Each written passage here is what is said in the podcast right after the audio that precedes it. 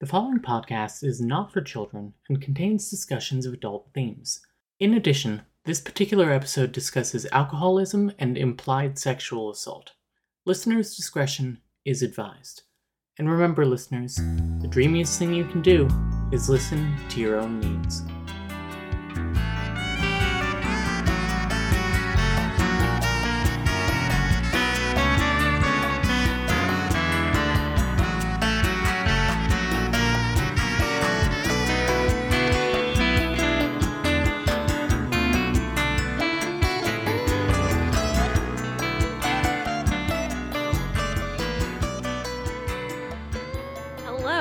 Welcome back to the Three Little Words podcast, where we read and rate romance novels on steaminess, dreaminess, and meminess. I'm Nicole, And I'm Claudia. and today we will be discussing AITA, A Modern Fairy Tale by Cassie Alexander.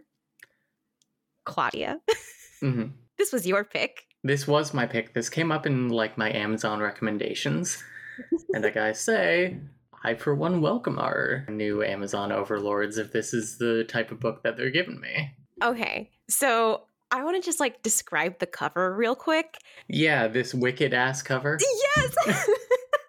literally, I was like, what in the wicked fan fiction is this? It's literally a woman who's been photoshopped green, like very clearly photoshopped, with her arms around like a smiling blonde woman. She has the same expression as those women in the stock photos with their salads. Yeah. I was like four and a half pages into this book and I was like, what the fuck is this? And then I was like, oh my God, I freaking love this. It was so good. I was not expecting a lot from this. I don't know what I expected from this, but I didn't expect it to be like one, really hot, and two, like really touching. yeah. Not to like give away my rankings Yeah. early on, but it's up there. It is up there. It's up there. And I'm deeply surprised to be saying that from a book that starts out with Dear Schmedit. It's good. I am so excited to talk about this book because it was uh, honestly a pleasure to read. Okay, uh, the back of the book actually is almost word for word like the first bit of this book. Oh, the Schmedit post. Yeah, Dear Dear Schmedit, no copyright infringement intended. Dear Schmedit, this past weekend, my fiance, 24 male, and I, 23 female, were at a party at a friend's, and I'll admit we both got pretty wasted.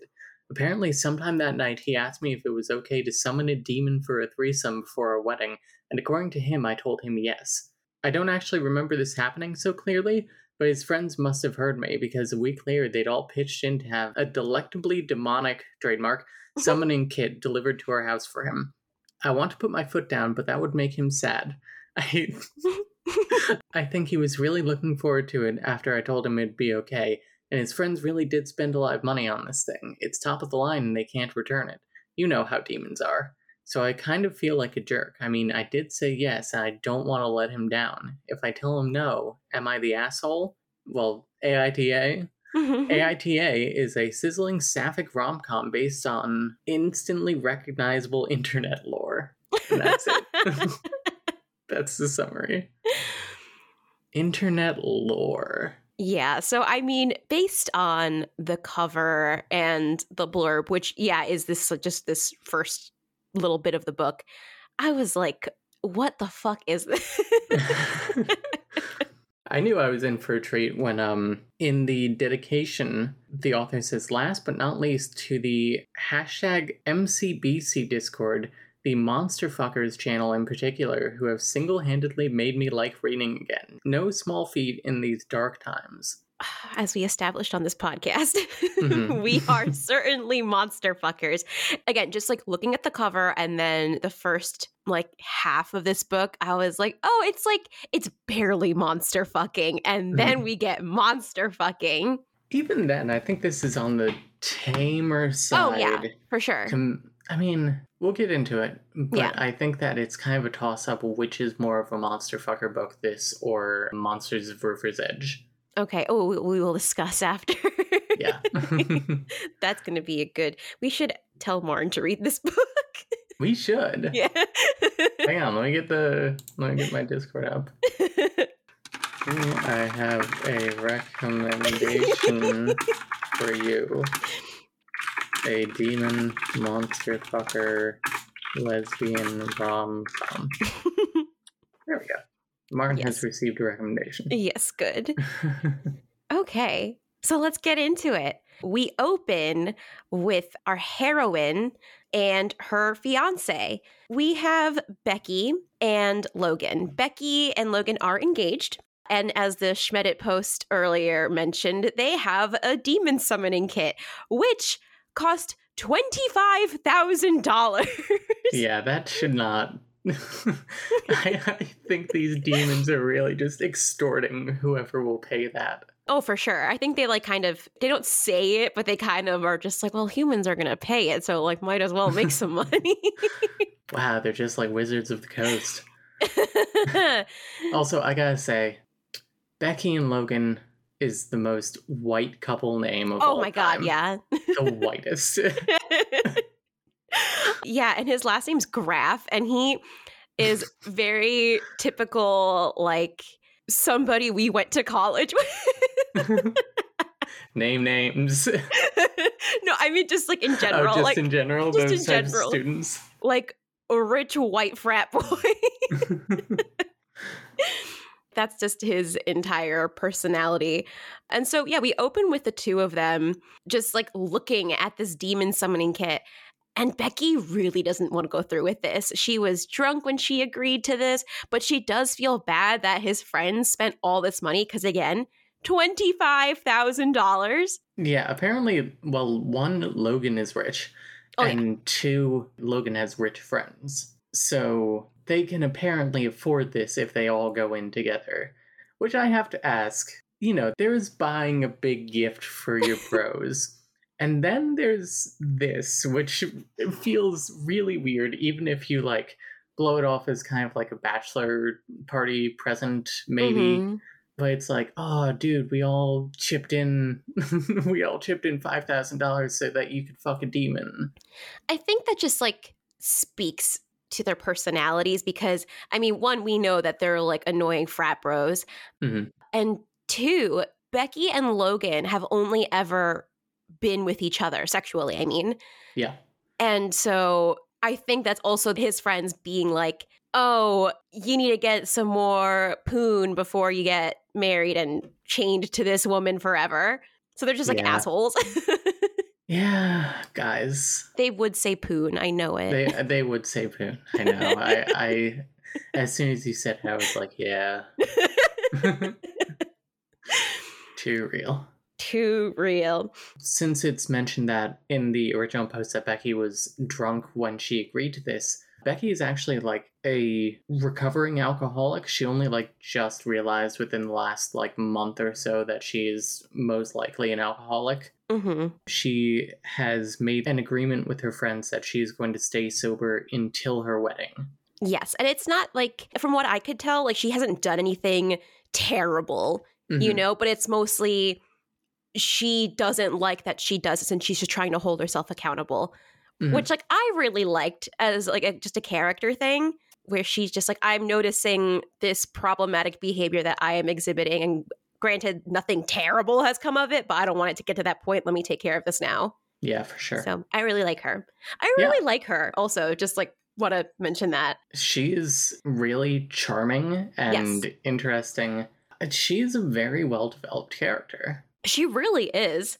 Uh, which again, I did not expect much from this book. I'm going to be totally honest, and then Yeah. I was just so pleasantly surprised. Yeah, we've had a lot of lead women on this podcast who just kind of like it's not that they don't have a personality, it's that their personality is very like I don't know, muted and like they kind of don't really have a lot of their own desires outside of whatever the plot wants. hmm Like Allison Avery specifically.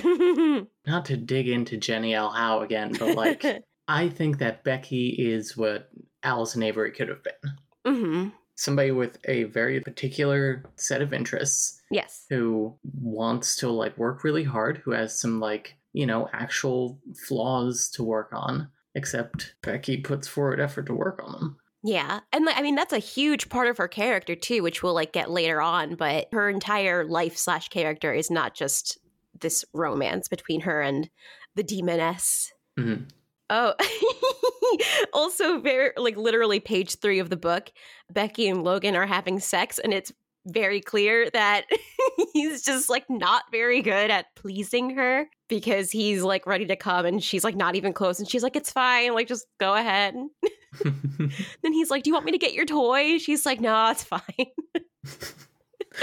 I mean, she she even says that like she enjoys the closeness of sex with him. Not really so much sex, but just like feeling like one with him. You yeah know.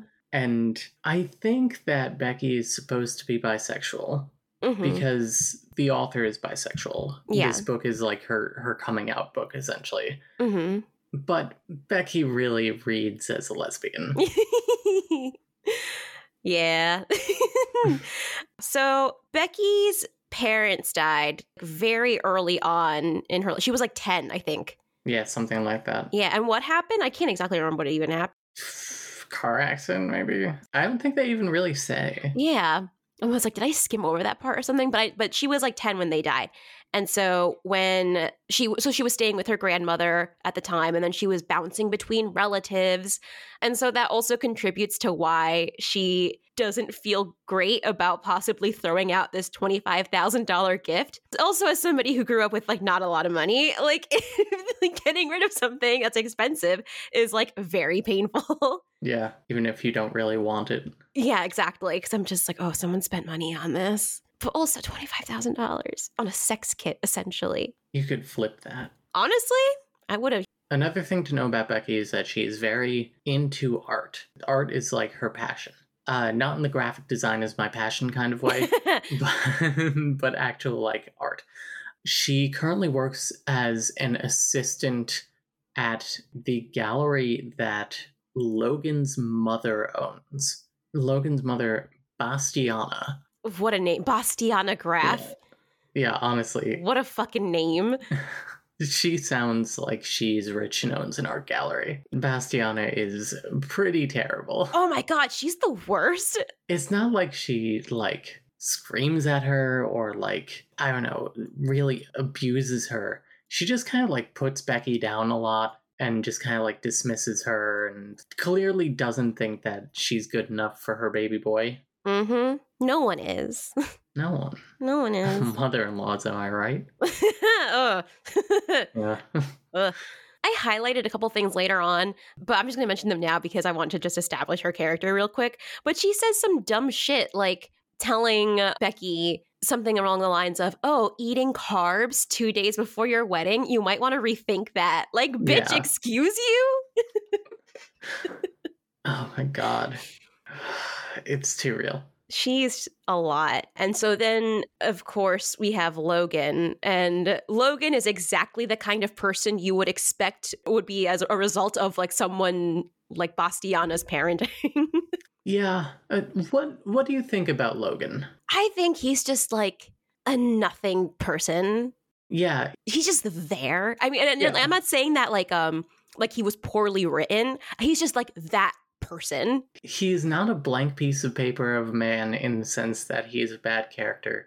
He's the blank piece of paper of a man, as in, you know, we've all met somebody who's like, "Oh, my favorite drink is is water.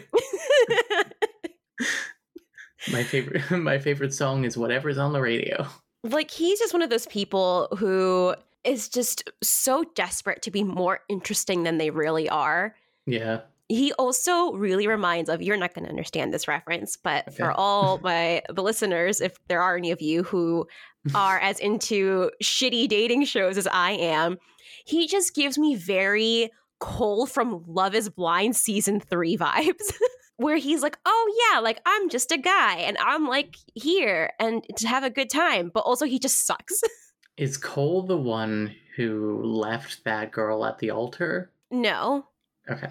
Cole's the one who got left at the altar. Oh, okay. I, I got it backwards. Yeah, Logan isn't a bad person. He's not really like a dick or anything. He doesn't even treat Becky badly, per se. he just does like dumb shit. Yeah, he's just kind of inconsiderate. Just like a privileged kid whose mother was all up in his ass and never had to answer for anything and takes everything for granted and therefore just doesn't see the harm in things he does. Yeah, exactly. I don't know. Logan Logan just kind of exists. There are multiple times where he calls Becky his girlfriend rather than his fiance, and they're getting married in like two weeks. Not to plug another podcast, but um, Comedy Bang Bang, uh, the host is Scott Aukerman, and he always calls his wife his ex girlfriend. He's like, "Oh yes, my ex girlfriend." Very funny. And like she hates it, but he keeps doing. Similar vibes, but also he's Logan's just dumb. yeah. My note here at the end of chapter one literally says he's not awful, he's just kind of inconsiderate. yeah. Again, just like he's just dumb. Yeah, so okay, now that we've kind of established their characters, like let's get Yeah. back into plot. So Logan and Becky have only ever been with each other, and it's very, very, very clear that Logan really wants to do some experimenting before he marries Becky. Mhm. Like he is the one who's really pushing for this demonic whatever. What is what was the word for it? What do they call it? Oh, the Summoning kit? delectably demonic summoning kit. Yeah.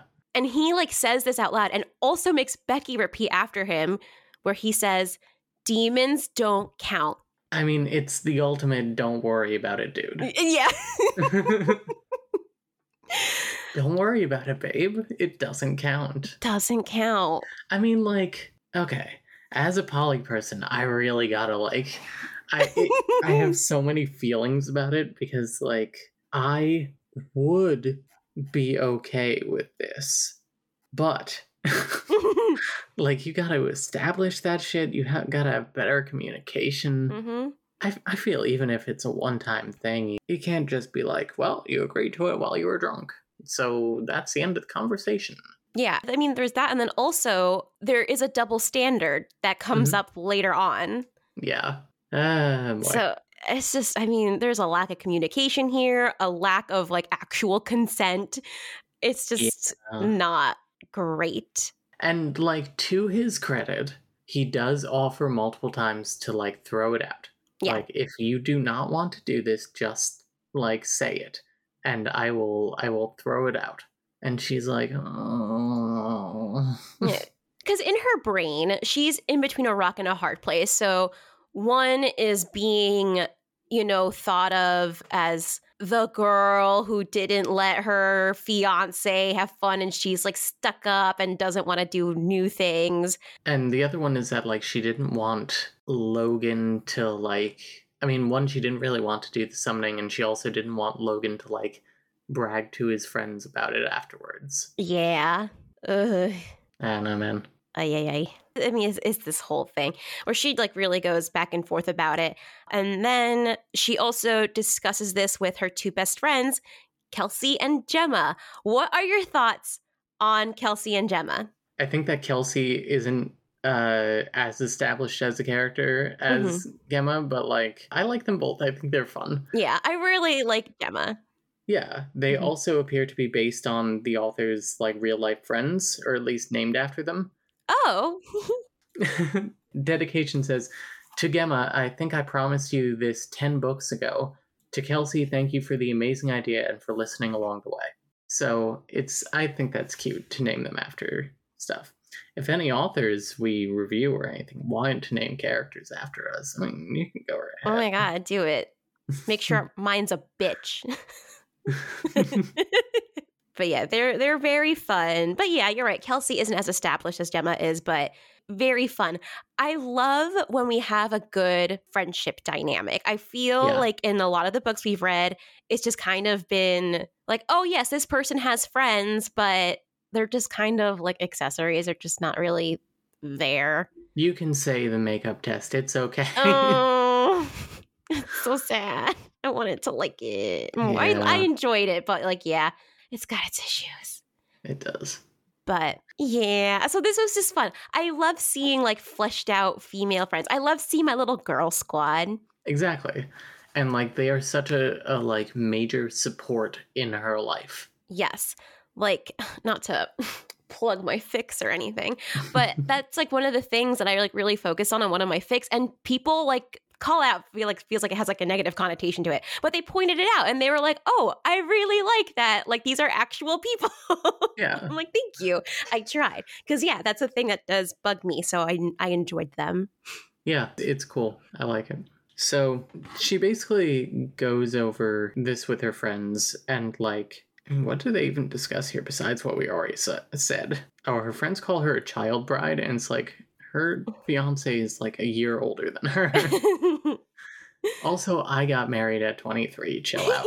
for me personally i i vibe with Ilana from broad city she's like i'm 27 what am i a child bride or whatever the line is but i'm like oh that's me yeah. Oh yeah so uh, they were just talking about it and talking about like the pros and cons of fucking the demon and like not fucking the demon or whatever. And we do get some lore hmm early on because yeah they're just talking about demons mad casually and i'm like what is what is happening? Tell me what you think of the lore building in this book, Nicole. I thought it was very fun, except I also thought it was like weird in the sense that we just got it in chunks. And I was like, whoa, like I feel like you're just throwing a lot at me. And then, like, okay, we get some plot. And then it's like, here's some more lore, by the way. And I was like, okay. And then I kept reading, and it's like, oh, by the way, here's more lore. Yeah. And I was like, oh, God.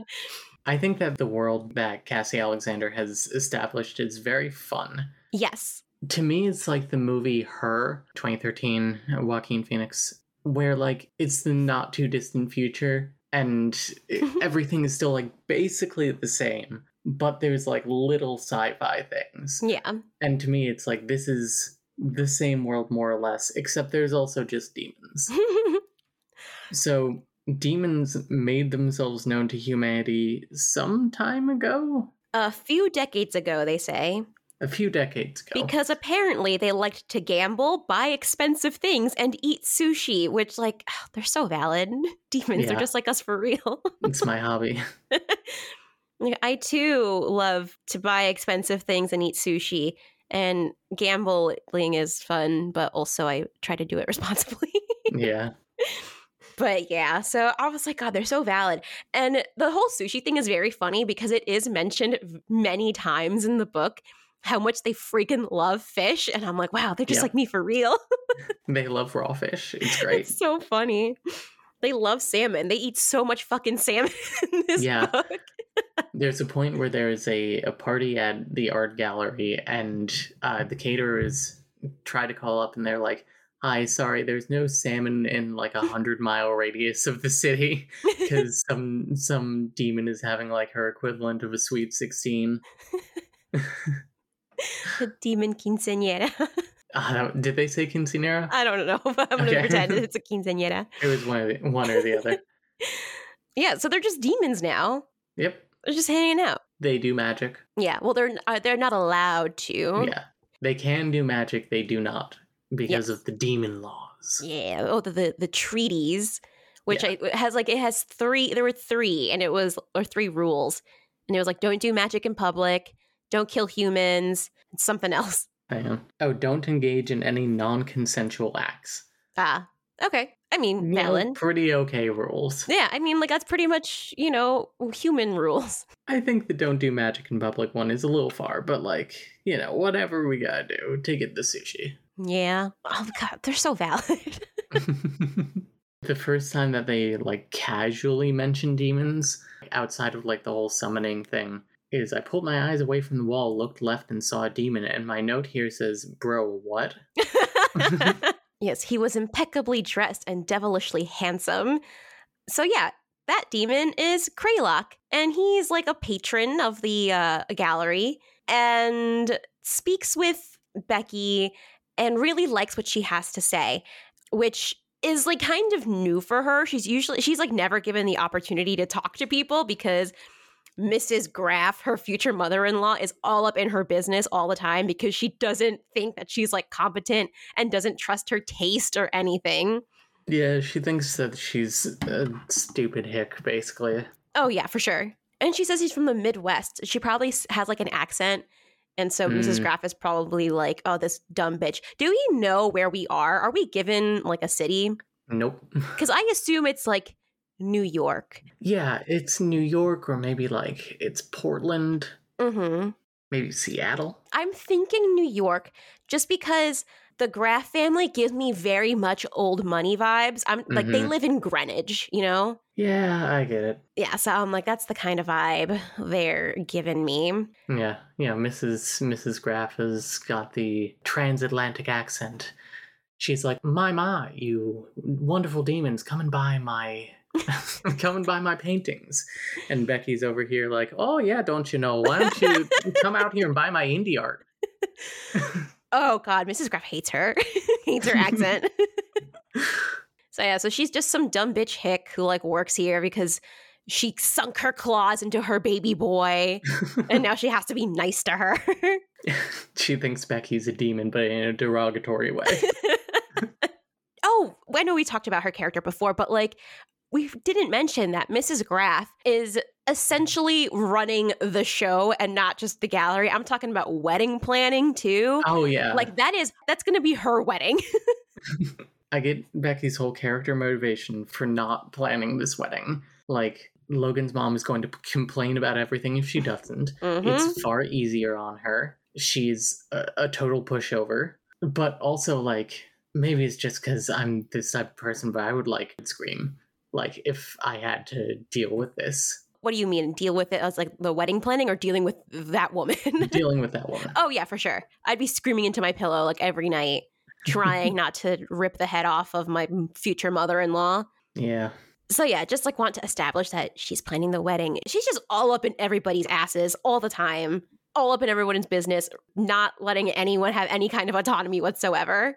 Mhm. She needs to be in charge of everything. Yeah. Stressful. So we're at the gallery, and this demon walks in. His name is Kraylock. He is impeccably dressed. Apparently, most demons just like wear very nice tailored suits all the time. Good for them. yeah, it's very, very devil's advocate. What do you think of Kraylock? I think he's fun. hmm Kraylock, call me.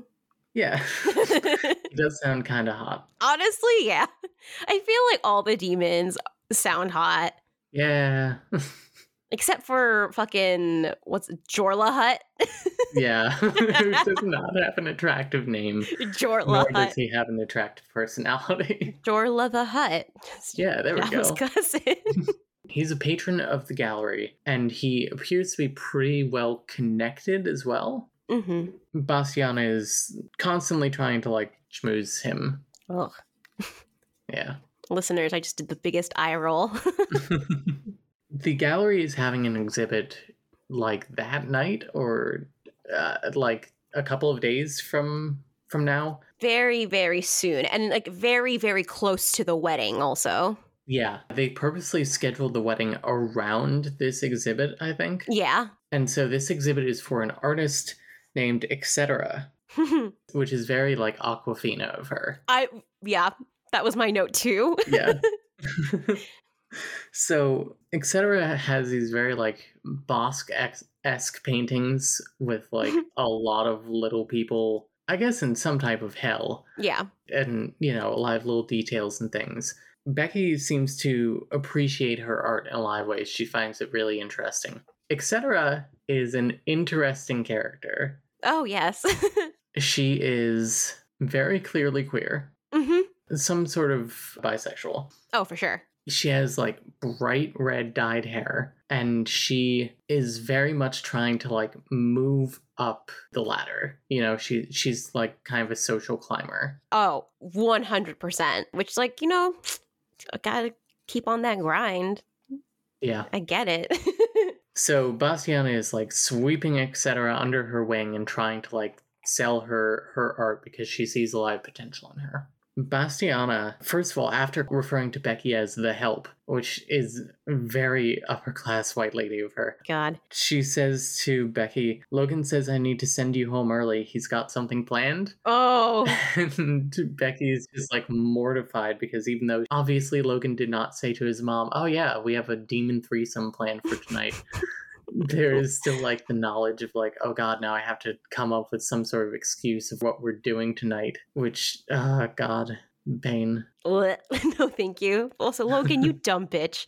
Yeah, for real. So then we cut to the demon plane, I guess. Do we have like a name for this demon earth plane of existence, what have you? No. Dimension. And we meet Jorla Hut, who says, Well, well, well, Queenie Quenny, you're almost free. And we meet our girl, Quen, short for Quenalith. Quenalith the Conqueror. I love her. Which, the hottest name, first of all. For real, though. Quenalith is like really up there for me for like romantic protagonists we've had. Okay, but like same. oh my god. I freaking love her. To me, she's like if D from Under a Falling Star had sharper edges mm-hmm. and also could do magic. Oh my god, 100%. I just oh my okay, um let's get into her a little later when like we actually like yeah, meet yeah. her meet her for real, I guess, or like get more of an idea as like her character because I would love to just like I, I think I'm in love with her. Obviously. So yeah, he says you're almost free. And we learn that Quenalith is in prison right now. For what? We don't know quite yet. Yep. And so her punishment, her sentence, is to be one of these like sex demons. Yeah, can we say how fucked up it is that her punishment is that she has to be raped for a period of time? Seriously? Like, okay, they, they kind of give us a breakdown as to how these like sexy demon summoning things work. So they say 70% of the succubi and incubi were sent up to Earth to answer summons were basically high quality spelled sex dolls. Also, the demons do this incubi succubi thing because they human like sex energy is really good for magic. Yeah. So they just kind of like siphon it. Sex energy for us to use for our spells here or to sell in other dimensions. So like it's like, you know, using solar panels and selling it back to the energy companies. yeah, so they like benefit from having the sex energy and then they say humans even paid us for the pleasure so we got them coming to, so to speak and going 29% of the remaining 30 were demons who did it for the kink of it who wanted to have some no strings dalliances with humans or who enjoyed being quote forced to have or give a good time some of them even chose to earn commissions and you could only pull them up with the more expensive kits and then the last 1% of summoned demons were like me, demons who had done crimes, murder in my case, with good reason, but murder nonetheless. So, like, Jesus Christ. Yeah. She's been sentenced to five years of this, which is honestly the most fucked up thing in this book that they really just kind of skim over. Mm-hmm. And I, I think they like are also kind of able to get away with skimming it over because because she's girl bossing. Yeah, because it says, you know, this is her last day, and this is her of her sentence. And Jorla Hut's like, just suck a dick and get this shit over with, okay? And so we have here from Quen's point of view, I rolled my eyes. I had yet in my life to, quote, suck a dick, and I was not going to start tonight. Like many sex industries, demon summoning was woefully unregulated, but because of that, I'd gotten away with bullying most of my, quote, clients into letting me go. Some few of them had liked that, and I assumed the rest had been too scared in the moment to complain. For some reason, I had that effect on people. So, like, as fucked up as this sentence is, they kind of rush it over because it's just like, oh, she hasn't actually had to do anything. Yeah, it's very funny in a way. Yeah. If you ignore all the fucked up parts about it. it's like, oh, this is fucked up. It's like, oh no, but she's a girl boss. yeah. Yeah. also, we should mention that Jorla Hut is like friendly with her yeah, they have history. They used to oh, not to go away too much right now, but there was like kind of like a demon army thing going on, and they sort of served together. Mm-hmm. So yeah, they like have history, but now that all that's over, she's a civilian, and now he ha- he has this like position where he has to kind of be a little little dick. yeah, yeah. so then we get to the summoning. Yes, again, Logan over here telling Becky, say it with me, demons don't count. Because Mans is desperate, desperate to fuck a demon. Yeah, I mean, bitch, me too, the fuck. Uh, but like. but it's like, sir, like you, your fiance not your girlfriend, your fiance, is Mhm. very clearly uncomfortable with the whole thing. And again, like he's given her this out multiple times, but at the same time, it's just like, you know, she doesn't actually want to go through with it. Exactly. So I don't know. It's just ugh, like you, you should know your partner well enough to be like, oh yeah, like they say one thing, but they're saying this because they don't want to upset me, and that's not consent. But whatever, Yeah, you know. You know. you know. Anyway, so they move all their furniture against the walls. They get their salt, make a little summoning circle, and summon up a demon. And oh boy, the description of Quen when she pops up yeah. from Becky's point of view. And I don't know what I'd been expecting. I just never could have imagined summoning her. The being in front of us wasn't just like a happy little ditzy bouncy succubus like they showed in the commercials for the sex shops. First off, she was definitely a woman. Yes, she had curves, and yes, they were bracketed by the finest fetish gear that I had ever seen a series of bust and hip clinging straps that barely hid anything. But despite her near nudity, her entire presence screamed self possessed, and she hadn't even fully turned around yet. But when she did, my heart leapt into my throat. Her hair was so dark green it was almost black, and a wave of it swept over her high cheekbones, old Hollywood glamour style. She had the full forest green lips, chocolate brown eyes, and all of her very visible skin was a shaded spring green. She was stunning, so put together, and so pretty that I had to look away. I'm in love with her. Yeah.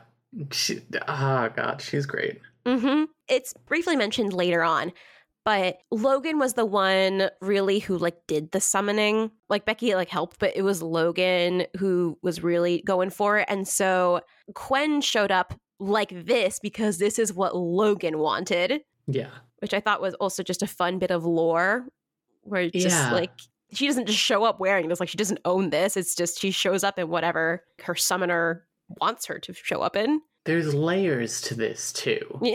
where like Becky says the finest fetish gear I'd ever seen. So what? Does Becky own fetish gear? oh no, for sure she does not. Mm, two. Has Logan suggested it? Almost certainly. Or maybe he's too much of a little bitch baby. I feel like he's too much of a little bitch baby. Like he wants it, but he doesn't want to say it. Instead, he'll joke about it a lot. It's like, ha ha ha, babe, wouldn't it be so funny if you wore this? And she'd be like, okay. It's like, no, but that's what he wants. He just is too chicken shit to say it out loud. yeah. Hey, listen, if your partner jokes about a certain fetish a lot, they're into it. Yeah.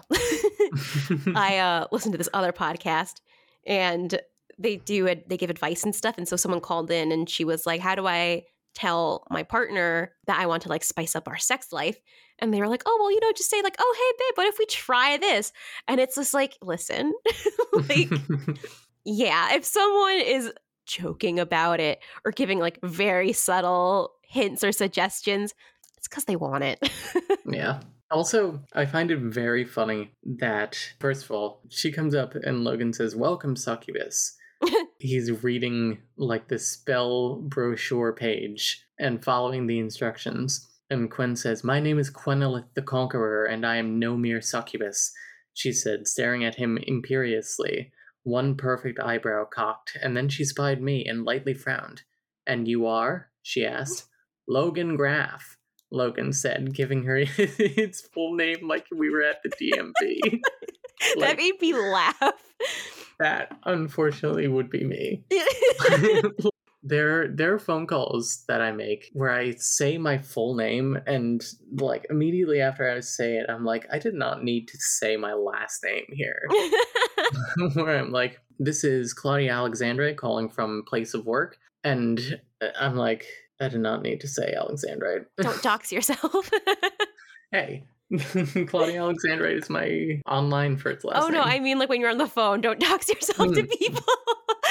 It's true. I don't. I, I, you shouldn't. Stop it. Get some help. so yeah, Becky introduces herself because Quen's like, "And who are you?" And Becky says, "Becky." like in that voice, she squeaks. Quen says, ah. And then she says, Well, humans, before you get any ideas, let me give you all my rules. First off, you touch me, you die, she said, pointing at Logan. I felt him tense. What? He sputtered. You clearly heard me, she said, unwilling to repeat herself. But I summoned you, he protested. Yes, you did, she said, walking to the edge of the nearest design element to tap the line of salt at its edge with the pointy toe of her high heeled boot. And just how good a job do you think you did if I'm the creature that you got? It's not my fault if some of the packages are defective. Feel free to scoop all this salt back up into the bag and return it to the vendor. Logan was utterly confused and on the path to getting angry.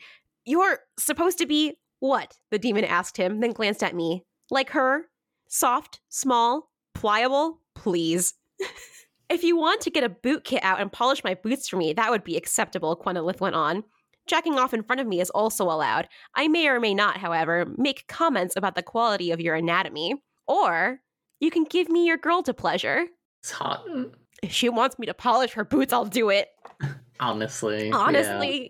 I'm not even into boot stuff, but like, I mean, I'll if Quinn asks, I'll do. it. I mean, yeah. mm, it's just like the authority with which she speaks, and then Yeah. just her being super hot. I can't not say no. Wait, Yeah. I, wait. Wait. My double negatives, my triple negatives. I, I gotta say can't yes. Not not say no. I'm not saying no.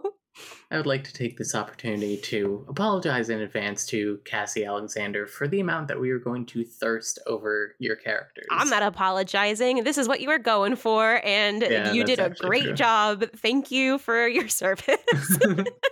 in fact, I take back my apology, and I'm now going to say fuck you, Cassie, for writing a woman so hot who does not exist. Yeah. oh, and then and then Becky has the most bisexual thought in the world, which is I didn't know if I wanted to be her or be with her. And I'm like, girl, if that ain't me all the time. yeah.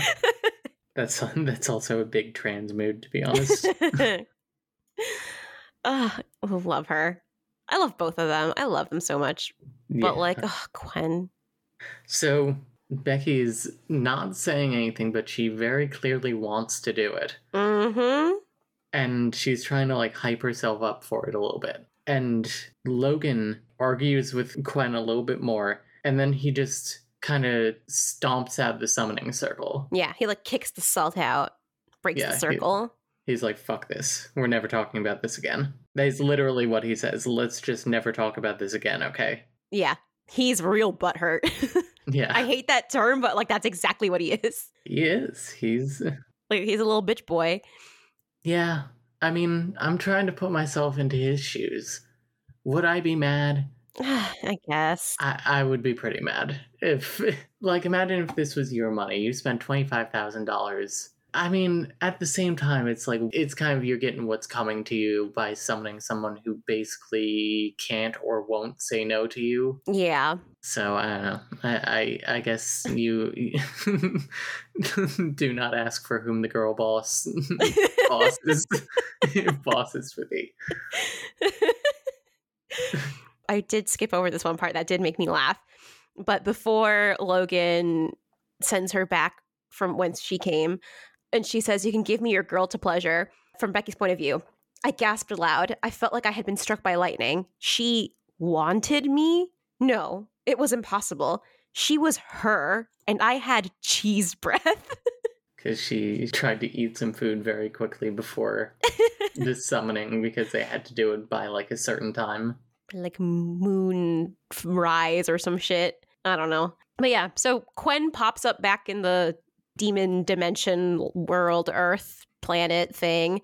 And Jorla Hut's like, what the fuck happened? And she's like, I don't know. I, you know, he just got rid of me, I guess. And he's like, all right, well, like, you're done. and then she's like, all right, Jorla Hut, my man, I need you to tell me where I can find these people. And he's like, Whoa, like, no, you're not allowed to kill humans. And she's like, No, no, no, no, no. I'm not trying to kill them. I just want to, you know, see them again. You know, she's just, I- I'd never hurt her. I liked her. I'd more than liked her. I'd felt her pull.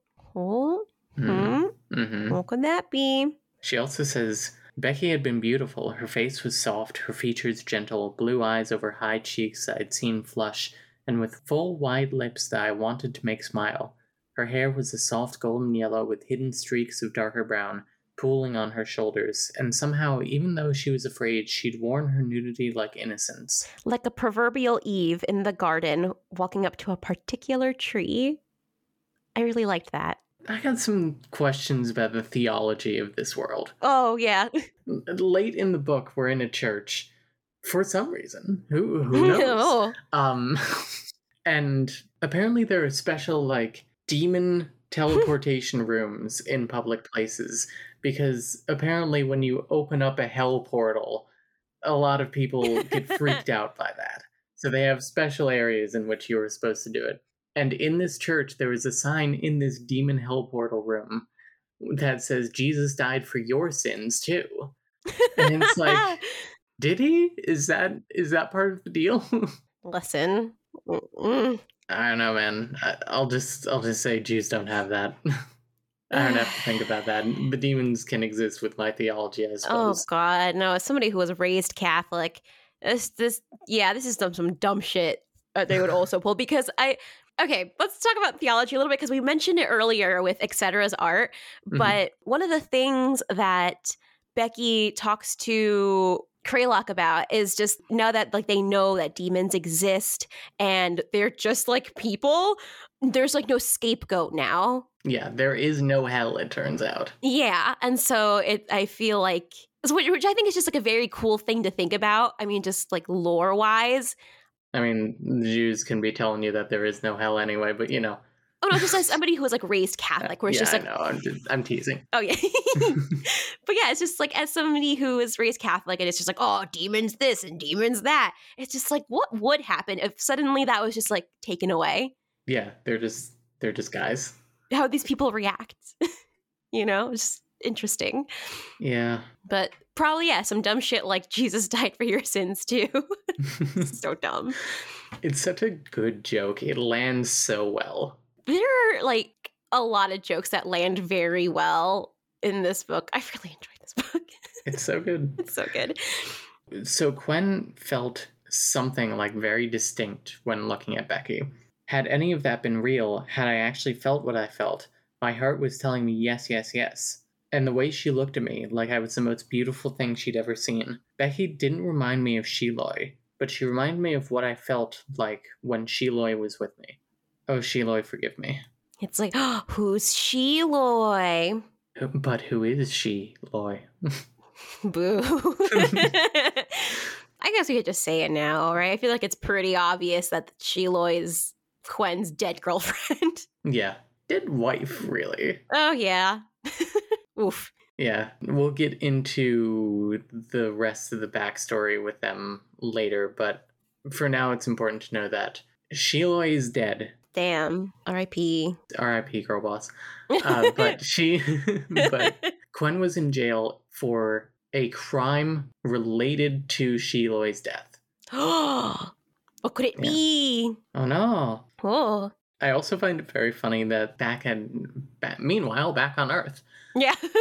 they have to vacuum up all the salt and their vacuum is too small so they have to repeatedly dump out the salt uh, it reminds me of when we we vacuumed our old home after basically not having done it since we moved in and we had to repeatedly dump out all of the cat hair and oh no. all of my hair God mood though. yeah the vacuum brand that we bought was specifically for pet hair and one of the reviews said I have a seven year old medium hair length German Shepherd and a 30 year old long hair length wife. And this works well for both of them. See, my place is all carpet, oh, and yeah. I also shed a fucking lot, and I also have a cat. And so when I tell you, my um, my mom was like, "Here, have this vacuum. You're gonna need it." And I was like, "Damn, if she wasn't right, because Yeah. all this fucking carpeting with the amount that I shed, my tiny little fucking shark or whatever, I don't know, but like that vacuum is great, and I use it for small spaces. But for this whole carpeted apartment, let me tell you, yeah. and it, I just think it's very funny that they have a small vacuum. It's like y'all could afford a bigger Yeah. vacuum. yeah. Wait a second. It's because Logan doesn't care about cleaning. He's so Obviously. dumb. He's like, why do we need to vacuum, man? I'm like, who cares? He's so dumb. Yeah. Uh, oh yeah, so she texts Gemma and Kelsey, and she says, "I'm alive." She had agreed to say that once once it was over, Yeah. and her friends are like, "Wow, what happened?" And she does not answer. yeah. oh yes. now we get to the art show. Etc's art show. Oh yes, Etc's art show.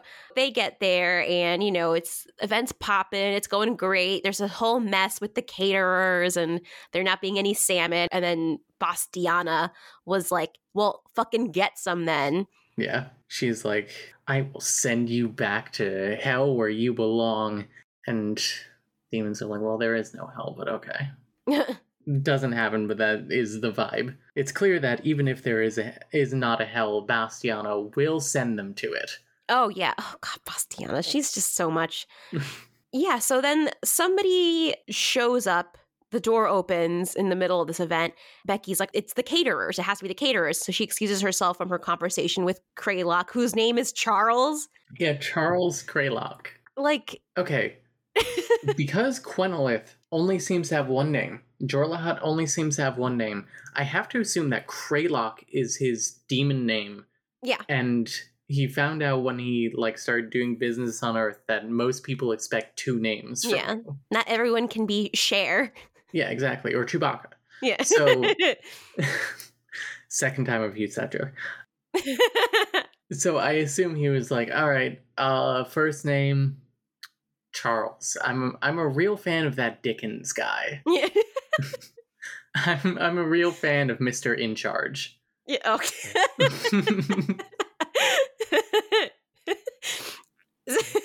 so Charles Craylock, and he's like, please call me Charles, because they're cool now. yeah. Did we talk much about their interaction before? Because when he came in the previous day, he and Becky had a very like positive interaction. Yeah, I think we like mentioned it, and I talked about how like we're talking about like etc's art, and he liked what she had to say. Okay, yeah. So, yeah. Sorry, I, I just could not remember what we had covered. Oh no, it's fine. I know we've been kind of like hopping around. Yeah. Just in case we didn't weren't clear enough. Mhm. Yes, they they had a very positive interaction. They're very cool. He really likes what she has to say, Hmm. and it just like goes to show that she does know what she's talking about. So Bastiana, chill the fuck out. Exactly. So yeah, so she goes to the people or the person who just entered, and she's like, "Oh, thank God you're here." And it's not the caterers; it's Quenalith. Dun dun. And also, oh, just okay, this description of her because again, Mhm. when she was summoned by Logan, she showed up looking how he wanted her to look. But then when she shows up on her of her own accord, she didn't have Hollywood hair anymore tonight. It was in an asymmetrical bob that lifted in the back, where if I'd slowed my roll a little, I would have seen the green tint to the skin beneath her undercut. And I also should have realized that her suit fit her far better than any of the caterers did. It was as if it were sewn onto her form, following her from her bust to her waist and then over her hips again with impossible precision. Hot. Why is she so hot? I had this highlighted as steamy. Something about it. I'm sorry, I sputtered, wanting to apologize for literally everything last night, just now, and the way I was devouring her with my eyes.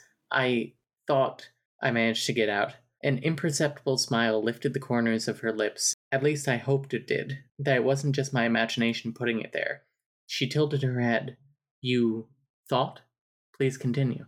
Something about the the very mild like degradation Please, the way I also had that highlight.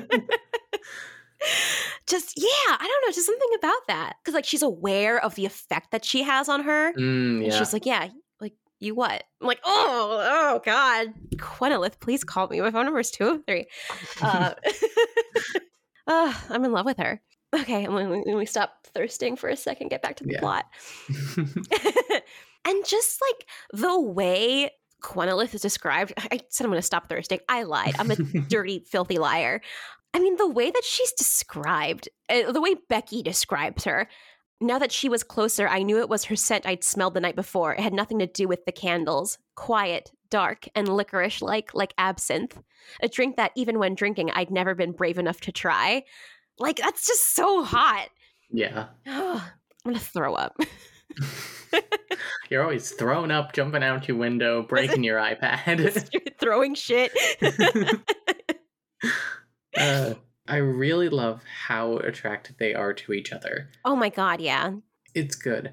After taking the time to like unload all of this salmon, which the demons immediately pounce on, Becky like takes a second to like breathe and like leans up against the wall. And Quenella comes over and she wants to hear about like the art on the floor.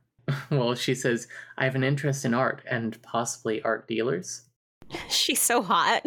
She is. And so Becky gives her a tour of the gallery and like takes the time to explain all of the art to her. And then Quenella says, Great, I'll take it all. Flexin. Yeah. I mean, you need that green highlight, Nicole, for gratuitous display of wealth. it's true. yeah, Quen is also loaded. Does this count as a billionaire romance? Ooh. Is this her first lady billionaire? How much money did Dee have? She was rich. Not billions. She she was well off, but she was like not a millionaire. I feel like she was at least a millionaire. Okay, maybe, but that's not a billionaire. That is a difference. I'm looking up Hasbro CEO salary. Damn, sixteen point three million dollars. Uh, look up the COO. She wasn't the CEO. Oh my god. Oh, $6.3 million. That's a Oh, whole see, $10 there we million go. less. Jesus Christ. Yeah. That's nuts. Also, the entire time that Becky's leading Quenalith around the gallery, she's like nervous that she's going to like publicly shame her in some way for like having summoned her. And she says maybe she was just biding her time, waiting to publicly pants me, even though I, even though I had a skirt on. it's so good. you can still pants someone in a skirt. Pantsing is the act, not. It doesn't matter if you're wearing pants or not. Would it have a different name? Is there a techni- is there a technical term for that? I'm looking it up. Can you get pants when when wearing a skirt? April 4th, 2017 on Quora. Gerald Dupree says, by the literal meaning of quote pantsed, it means someone pulling down your pants. Pulling down your pants. By that definition, one cannot be pantsed if they are not wearing pants. One can, however, have a skirt pulled down over the hips to expose whatever is underneath, especially if it has an elastic waist, such as with a pull on skirt. Possibly a skater skirt or circle skirt. I think it would be considered a sexual assault and should be treated and prosecuted as one. I mean, not wrong. But also, what are these fucking like essay answers where it's just like, oh, I gotta hit the word minimum? oh man. Anyway, that was, I don't know why I had to look that up, but I'm glad I did. Yeah. Learned a lot today. Anyway, so Becky also says Quen asked intelligent questions at the right time during this little tour, and more than once pressed me to elaborate on something, acting interested in what I had to say. When I finished, she gave me a considering look. You seem to have given all of this a lot of thought. I like thinking, I said, and shrugged lightly, trying not to bask at her attention mood. For real. Whenever a girl says I'm smart, I'm like, oh, thank you. Thanks. Thanks. Do you want to pants me? Something that did kind of throw me off a little bit sometimes was just hopping back and forth between points of view Yeah. uh, and also like time because we go from the art show to like a little bit before the art show in Quenalith's point of view where she's in her home which she hasn't been in in 5 years it's essentially like a fucking tomb and it's just like a shrine to Shiloi's memory Yeah. So I honestly, it probably wasn't, but it almost feels like that chapter was misplaced. yeah It feels like that should have gone before the previous chapter, like before Quen shows up in the human realm. Oh, 100%. I feel like it should have gone like right after the whole thing with Jorla Hut, where he's just like, Why do you want to go back there? And she's like, Mhm. Oh, I got a thing for her. And then she goes to her place and then they do the gallery. Yeah. So it just kind of threw me off a little bit. But What are you gonna do? It is worth mentioning that she has her own place where she used to live in with Shiloi, who is not around anymore for Yeah. some reason. Little demon condo. Yeah, my home was still exactly how I'd left it, pre imprisonment, full of memories of Shiloi and I. Art commemorating battles we won, jewels that we had stolen, weapons we'd pulled off of enemies for trophies. Everything she and I had spent so long acquiring, carefully arranged and put on display. And now everything was covered with dust here, except for me. I was the only thing still moving, the only one of us still alive. There had been so many moments trapped inside my summoning cage when I had regretted that fact. And if I could have gone back to give my life for hers, I would have in a heartbeat. Like, damn. Yeah. And then we get some more lore as far as like, you know, she has all this armor and shit. Like, why? Mm-hmm. A few decades ago, we'd finally revealed ourselves, proving to humans that it was the horrors of the other planes that they should fear, not us. We were actually on their side, something their leaders now realized at long last, at least the ones who we trusted enough to show the truth to. So, yeah, there's just this whole like ongoing war between like demons and humans and like versus other unspeakable horrors, I want to say.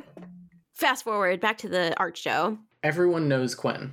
Oh, yeah. She spots Craylock and he's like, Oh my god, are you out of prison? First of all, she takes off her coat, revealing that she was wearing suspenders underneath. She didn't need them. Her pants were tailored expertly, but the way they hung on her curves and then took an elastic dive off each breast. Mmm. Hot. But yeah, everyone everyone knows Quinn and everyone seems to really like Quinn.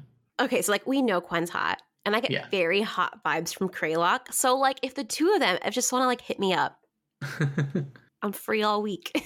so if any of our listeners want to go to our GoFundMe page for a $25,000 demon summoning kit, Be greatly appreciated. I'd live tweet it for you. Well, I mean, assuming Twitter's still alive. uh, yeah. Oh man, Who this isn't coming out till the end of February. oh my god. Yeah, currently it is uh November 20th, so we'll see what happens in a couple of months. Yeah. Oy. Oh, you know Logan likes Elon. Oh no, it's true. uh, you know, Logan spends all of his time on Schmedit too. oh, oh my god, he does. He's on the Dogecoin subreddit, and he's like, Uh sub Schmedit. sub Schmedit, I'm sorry, Mm-hmm. pub Schmedit. and it's not Dogecoin, it's COD, cat, Cadge coin. anyway, stupid joke that went nowhere. Gonna get that Schmedit Schmarma. Yeah. Ooh, Schmedit shawarma. Ooh. So it's just Becky and Quen, and they're talking, and Becky's like, I never would have gone through with it if I thought we were going to get you, and referring to the whole summoning thing. Mhm. And then she kisses her. Becky kisses Quen. Yeah, after after the gallery. Yeah. Yeah, Becky kisses Quinn. Becky says that her fiance was like, he said, demons don't count. And Quinn said, ah, and do you think that's true? And Becky says, I kind of hope so, and lunges in to kiss her, Oh, which, you know, hot, hot. even if we do prefer consent on this show. Yeah. Which the rest is very, the rest of this book is very consensual. Oh, yeah. I love it just because it's like it's Becky who's doing it, and she's the more reserved one. hmm She's taking a risk. Yeah. So afterward, she goes home feeling guilty as fuck. And then she sees a canister on the table, and it is a new, delectably demonic trademark kit. So apparently, Logan called sexy demon customer service and was like, Yes, hello, you gave me a defective summoning kit. Can I please get a new one? And they were like, Oh my God, yes, sir, of course. And they like expedited him a new one. Apparently, it took hours of talking to people on the phone. let's just talk about that for like a half second because holy shit obviously we knew that he wanted to do it but for him to like go this far hmm to do it he was like oh yeah like i'll throw it out babe if you don't want to do it where it, it gives me the vibe that even if she was like i don't want to do this he would have done it behind her back Yeah. because that's essentially what he ends up doing Yeah, he does because after this conversation, this conversation is he's like, "Well, I got a new one. Let's do this like tomorrow or tonight or whatever." And Becky's like, "I don't want to do that. You can do that yourself." And there's like a 10 heartbeat silence. Then he's like, "Really?" Which is like saying it now is almost up there with like the narrator telling Vladimir that he can leave after sex. He's like, okay. She's like, yeah, you can do whatever. I don't want to hear about it. And he's like, wow, thanks, Beck. Thanks, babe. You're the best. Okay, and then just something that's kind of brushed over here, but I did mention earlier on that Mrs. Graf has her fucking claws and everything all up in everyone's asses. So we talked about how Quen bought out the entire art show. She Mhm. was like, put it on my card. And it was like hundreds of thousands of dollars. And theoretically, they say theoretically, Mhm. Becky works on commission. So fucking Mrs. Graf calls her son and she told him to pass along a message. She said to tell you she's putting the commission you made tonight towards the wedding. So this fucking bitch who's like fucking spearheading this entire wedding, like the wedding is not Becky's. It's kind of Logan's, but it's mostly I forgot her name already. Bastiana. Bastiana. It's her shit. And then she has the audacity to take the money that Becky made and use it for that. To steal from her. That is wage theft. Yeah, that's fucked up. And she can't do anything about it. No. Because if she does, it's basically going to blow up her life. My hand tightened around the toothbrush like it was a club. That was thousands of dollars that Bastiana was stealing from me. But then she's like, but then again, I had been kissing someone, not her son, just 50 feet away from the gallery. And it's like, girl, still, they don't have anything to do with each other. Yeah. So she's also like kind of punishing herself, or she's like, oh, I deserve this because I did something bad. Like, girl. So the like next day or whatever, Gemma and Becky get lunch or coffee or something. They, they hang out. And Becky does talk about Quen. You know, she says, the woman we summoned that night wasn't like a normal demon. She wasn't bouncy or laughing like the ones you see on the pornos. On the pornos. she was angry and indescribably hot. And Gemma's like, I can't tell if that's a good thing or bad thing. And Becky tells her that she kissed Quen. And Gemma's like, whoa, you know, but like, you know, she won't say anything. And she was like, what was it like? Becky's like, kind of sort of cheating on my fiance or kissing a girl. And Gemma says, the latter. I mean, did you at least like it? And Becky says, yeah. So it's like, girl, look at you. Yeah. I think it's nice to see her, like, admit it. Yeah. I really like that moment. I appreciate that her friends at no point judge her for cheating on her fiance. Oh, yeah. I have a feeling that when Becky isn't there, they're both like, Logan sucks so much. Oh, for sure. I feel like, I mean, with them being like, haha, like you're a child bride, I feel like it's kind of joking in the way where it's just like, haha, like we don't like this, but we know you're going to do it anyway. But like, this is us making a joke to kind of show that we're like not happy about this whole thing, but we're not going to say anything out loud. But yeah, they're real friends. I love them. Sebastiana invites Becky to this party that she's having at her house. She also invites Logan, but Becky calls or texts him and he's like, I'm caught in a work meeting, I can't go. And he says like good luck or something. Yeah, good luck. which, like, he understands his mom, yep. which is why he does not stand up to her ever. Also, I almost feel like he wouldn't have the need to Mhm, because she would just like be like, "Oh, my sweet baby boy, True, true. like here, do you want a gold-plated ice cream cone?" Yeah, like he with Yuji. exactly, sweet baby boy. He can get anything he wants. I only buy him organic food uh, because he won't eat anything else. He's so bougie. If it has preservatives in it, he does not want it. I fucking want to fight him. but he's my baby. What am I gonna do? Not feed him? No. yeah. Anyway, He's a good cat. so I am to Yuji what what I forgot her name fucking again. Bastiana. Bastiana. My brain just does not want to remember it. Uh, I am to Yuji what Bastiana is to Logan. What a stupid name, Bastiana. Yeah. Like Bastiana Graf. They did such a good job at just choosing an incredibly pretentious sounding name. Yeah, that's like a hitman target name, to be honest. Like, if you're playing Hitman World of Assassination, I would fully expect Diana in one mission to be like, That- that is Bastiana Graf, world famous art dealer and demon summoner. Good work, 47. This should give her something to think about.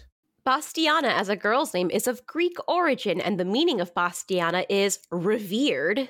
Do you also happen to be on thebump.com? oh, it's asking me, uh, choose your journey, baby on the way. I'm a parent trying to conceive, or someone I love is pergonante. None of these. Oh, I'm a parent. you are a parent. Oh. Okay, yeah, so the party. And who's there but fucking Quenalith? Oh my god, who could have seen this coming? Etc. is like hanging off of her. Mm-hmm. Which, like, I get it. yeah, me too. I mean, that's us too. We're on either arm. Yeah. Etc. is like get, getting a piggyback ride from her, but she's got all eyes on Becky. It's like, and I'm just like, hello, pay attention to me instead. Also, I, I had a couple of memes in a row here when she sees Gwen. My heart sank inside me like a lead balloon, only to rebound off my vagina, which I'd be- which had begun having very unfiance like thoughts. I couldn't tell if she was pleased or not to see me, nor was I entirely sure how I felt about seeing her, except for my vagina. My vagina was very, very sure, very clenchy. I get it. Quinn's hot. Yeah, yeah, I- it's it's very evocative. I mean, at least she's not feeling anger in her vagina. oh, I haven't paid attention to whether or not I feel it in my vagine whenever I get angry. Ah, you gotta give us an update. In my vagina. Poon. no. Cursed. Oh my gosh. And then, so like they sit next to each other at the dinner table. And Quen does this like thing where she's like touching her under the table. And I'm like, Mhm. ooh, okay, Quen. It's really hot, to be honest. Oh, yeah. She starts off by like firmly planting her knee against Becky's knee. And Becky like tries to shove her back and eventually like pokes her in in the thigh with her finger like under the table and first of all she's like, "Oh no, she's ripped." It's like all muscle. And then Quenalith puts all five of her fingers in a point on her knee and then slowly like blossoms them out. And then she starts like rubbing up her thigh and actually does very briefly like feel her up, like rub her a little bit on the pussy, on the poon. And really good. So many layers to it. It's like the public element of it, which combines with the like we we can, we might be caught kind of thing. Combined with the fact that she is like having these feelings for someone who isn't her fiance. Yeah. I never thought that the cheating element would be something that like I'm I'm a little bit into. Yeah.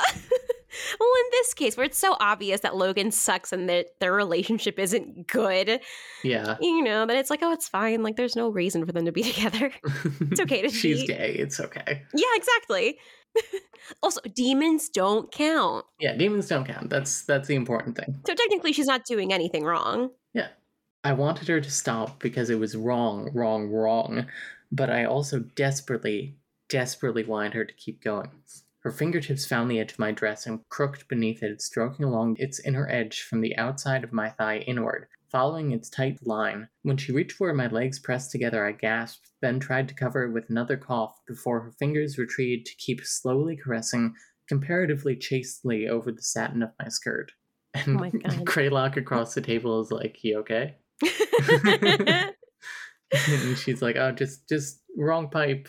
I know he's hot. I know it. I feel it in my soul and also in my boot.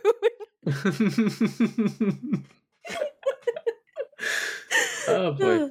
Oh god. So then um oh my god, things escalate even more. things escalate. oh my god. Quen is like, "Do you want to go and show me where the garden is so I can go smoke?" And Becky's like, "Sure, I guess." and she goes out there and she's like, "You can't go touching people without permission."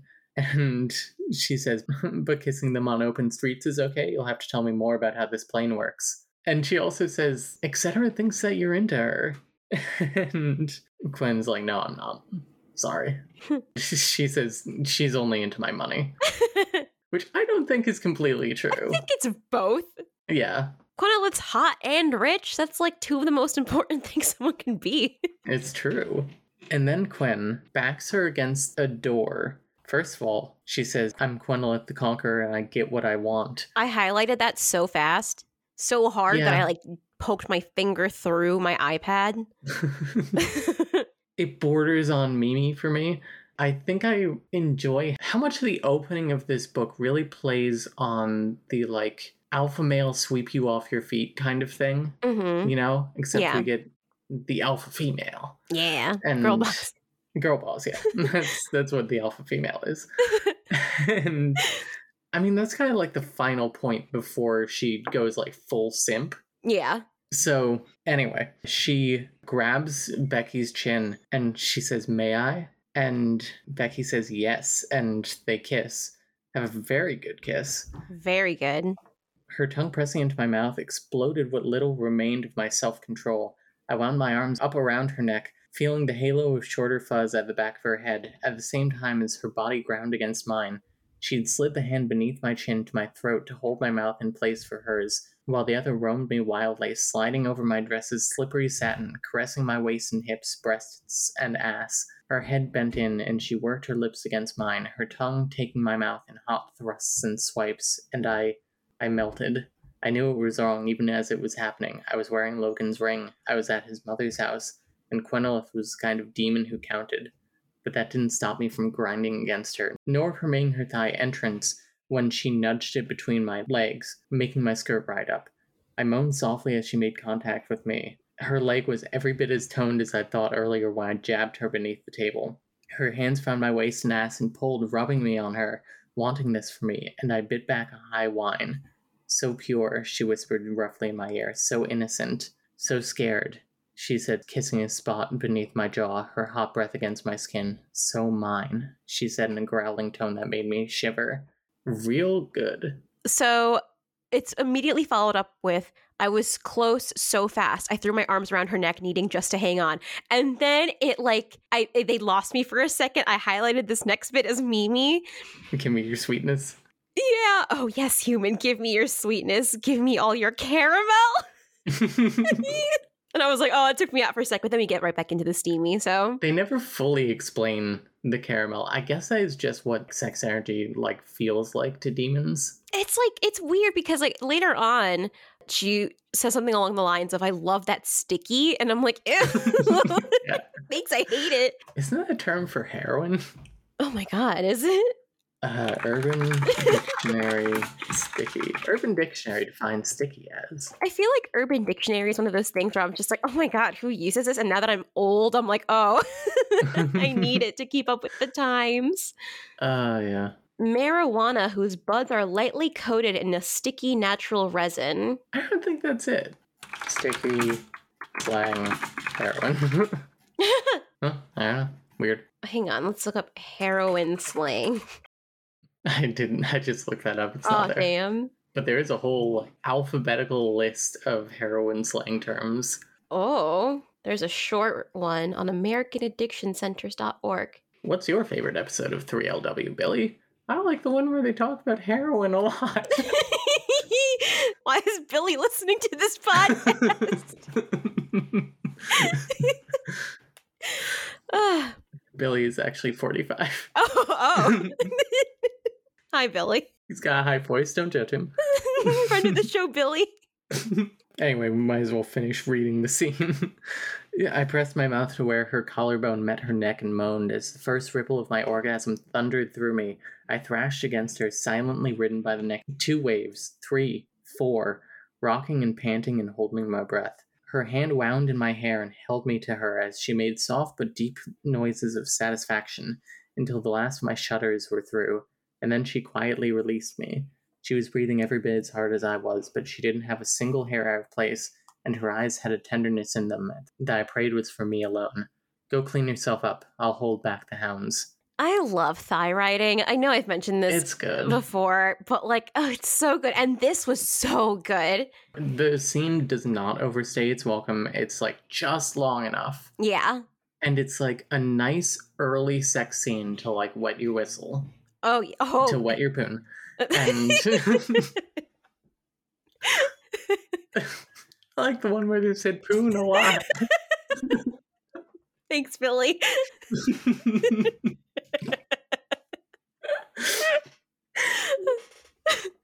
she realizes Quen never actually took her coat when she went out to theoretically go smoke, which means that she only went out there to have an excuse to be alone with Becky, which I find to be both hot and cute. Yeah. Also, Bastiana invites Quenalith to Becky's bachelorette party. Yeah, which at first I thought this was like a big thing. And it's like, okay, one more person at the bachelorette party won't matter. But yeah. then we find out it's like a very intimate little camping trip with Yeah. like just her, Gemma, and Kelsey. And it's like, what if they weren't fucking? Like Yeah. just this random person. Yeah, seriously. Bastiana up at everyone's business. Get, get out. Okay, so after all that, Becky gets home and she goes to like throw something in the trash or whatever, and she sees the canister from before. The replacement summoning kit. And so she opens it, and there are three used condoms in there. Couldn't be me. You'd raw dog a demon. well, I mean, yeah, but also also, man, three times in one Oh. something. That's that's a lot. like how we went two very different places there. Uh, so yeah, so here we here we learn either his work meeting hadn't gone very late, or Logan had lied and intentionally abandoned me at his mother's so he could bang one demon three times, or three demons once each. It's a hell of a summoning kit if you can get three demons for the price of one. That's what I was thinking too. I was like, would that happen? Or would it just be, it would have to be one demon three times. Yeah, we find out later it's one demon three times. Yeah. But I'm just like, just like right now, it's like, whoa, Yeah. maybe they felt really bad about his defective demon box. and so they were like, here, three for one special.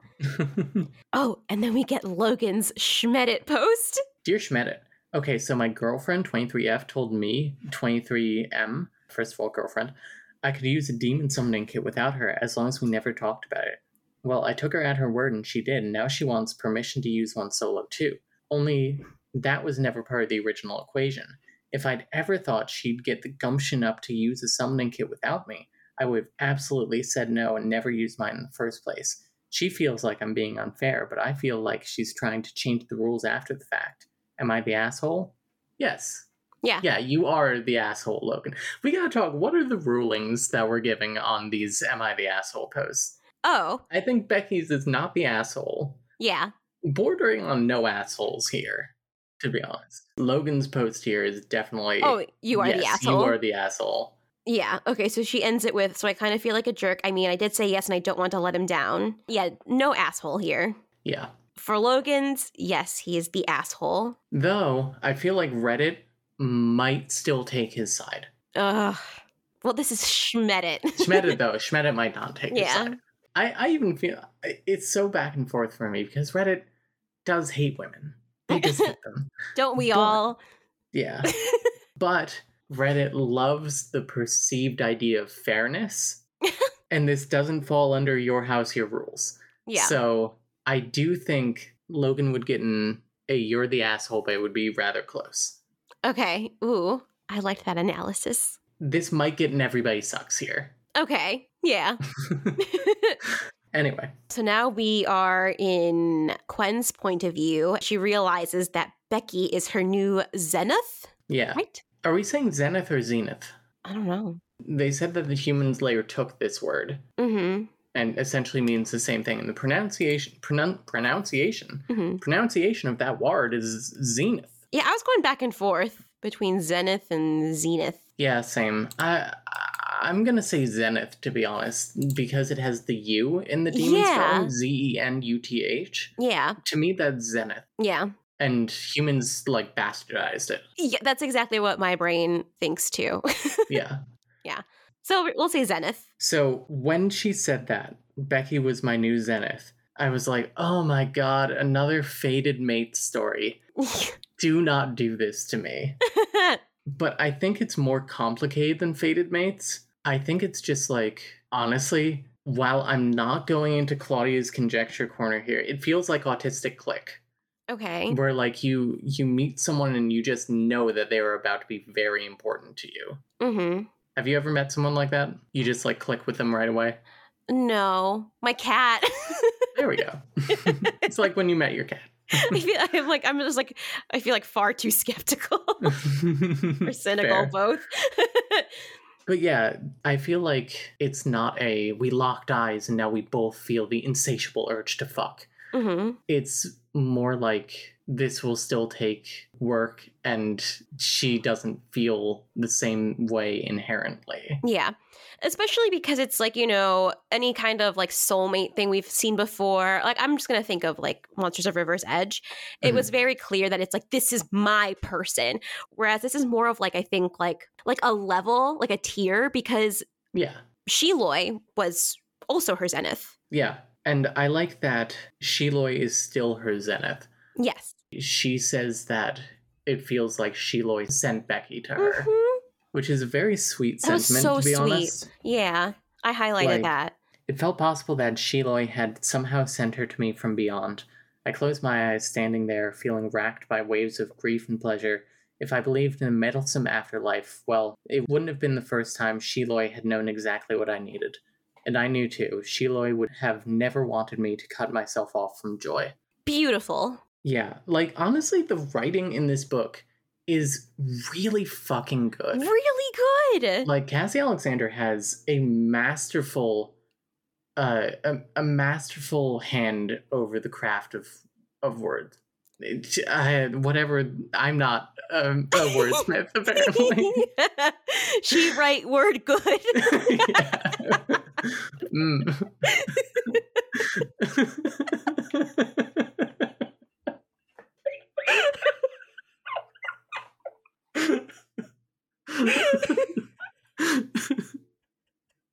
Me enjoy book. Good poon.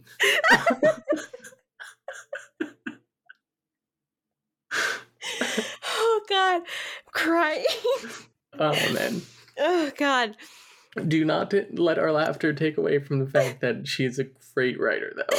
yeah. Honestly, Uh. yeah, I loved this. And there are so many parts that I highlighted just because I'm like, oh, I really like the writing here. Yeah, It's great. She's great. it's fantastic. Oh yeah, and here, um, Jor Jor Jorla Hut. Jorla the Hut shows up, and uh, he's like, "We know that you did magic on Earth because the first time that she and Becky kissed, she cast like a an invisibility spell on them." She's like, "Big deal," and he's like, "It's the trees, Gwen. Do you want to go back to jail?" Oh. Jorlith starts like not really blackmailing her, but like guilt tripping her. Yeah. Where he's like, I had your back in prison. And also on the battlefield. Yeah, on the battlefield. yeah. But like, I know that every night you went up there and you just either scared the people who summoned you or watched them jack off and like fuck their girlfriends. God, I wish that were me. Yeah, right. and I covered for your ass every time. He even says, I even went as far as giving that last night of yours an express replacement kit. And Quen is, is immediately like, Did they use it? And he says, Oh, not that long ago. And she's like, Was there a girl there? And he's like, I don't know, man. Like I don't I don't watch that much. And she's trying to like Jimmy Neutron brain blast, like trying to figure out like, okay, like how long did they use it? Was it at a time where like she was with me or was she with him? Yeah. and so he's like, I don't know. Here's the name of the succubus who went up there. And do not kill her, otherwise you will go back to jail for life. and she's like, whatever. I hope for both my sakes I will not have to. And do not be here when I return. Also, she tells Jorlahad that she thinks that Becky is her zenith. yeah. And he's like, You're being stupid. She's a human. Yeah. And she's like, No, I fucking feel it. And he's like, Ah, you spent too long in prison. Now you're all fucked up. Thanks, Jorla Hut. Yeah. It's the next morning, and Becky actually brings up the canister to Logan. Mm, yeah. Before she brings it up, she tries to like suss out if he'll say whether he used it or not. She says, How was your meeting? I felt as fragile as a house of cards, even a mild breeze could have blown me down. Just the usual stupid Johnson picking up and getting us all stuck late again, which, like, yeah, I bet Johnson did that. Yeah. you, your demon, and your Johnson. Saturday nights, distant lights. You, your girl, and your Johnson. Stupid Johnson. That has to be intentional, right? Cassie Alexander could have picked any fake last name, And she said Johnson. I feel like intentional on her part, not on Logan's. Yeah. Yeah. He's not smart enough. yeah. So then Becky's like, I saw the kid in the trash. And he's like, Oh, well, sorry. I was trying to keep everything clean. And she says, Thanks for wrapping up, I guess. Did you have fun? And it's like, so much about that sentence where, like, if I were Logan, I have better relationships than Logan does. But if I were in Logan's position, I would be like, This is a trap. Do not say anything. yeah, right? How could you not feel that? He's a fucking idiot. Yeah, and he like stops and he's like, "Are you sure you want to know?" She says yes, and he says, "Well, Bex, I mean, I'm a red-blooded male, and demons don't count, like we promised. So yeah, it was a good time." Like, uh, And then Becky's like, "Well, what would you say if I got one? If I did that alone?" He pauses and he's like, "Well, we both know you wouldn't," which is such like a power play. yeah. He is the asshole. He is the asshole. And it only proves that Am I the Asshole posts, everyone is trying to make themselves sound as good as possible, and the situation is almost always worse than it sounds when they write it. So when there's a post that makes them sound really bad, just know it was 10 times worse in real life. Oof. He says, No, I wouldn't want you to do that. But not because of principles, but because you don't have one, Becky. I love you, but you don't have $25,000 to your name. And she says, I have credit cards, and that's kind of a double standard, don't you think? Like, yeah, it is. Yeah. He's such an asshole. Yeah, this is like one of two Logan scenes where I'm like, he's being a real dick Yeah. for no reason. Well, for understandable reasons, to be honest. Well, yeah, but it's just like, bruh, really? Yeah, this was so preventable. 100%. And like the fact that he says like we both know you wouldn't. You can just keep that in your brain, man. Exactly. You can just say yeah, sure, and just be like she's not going to do it and then just rest on your laurels Yeah. while she's off actually fucking a demon. Having fucked a demon already. Isn't it cute that they were both cheating on each other with demons on the same night? Though of course his doesn't count. Oh, yeah, de- demons don't count. Demons don't count, except for Quen.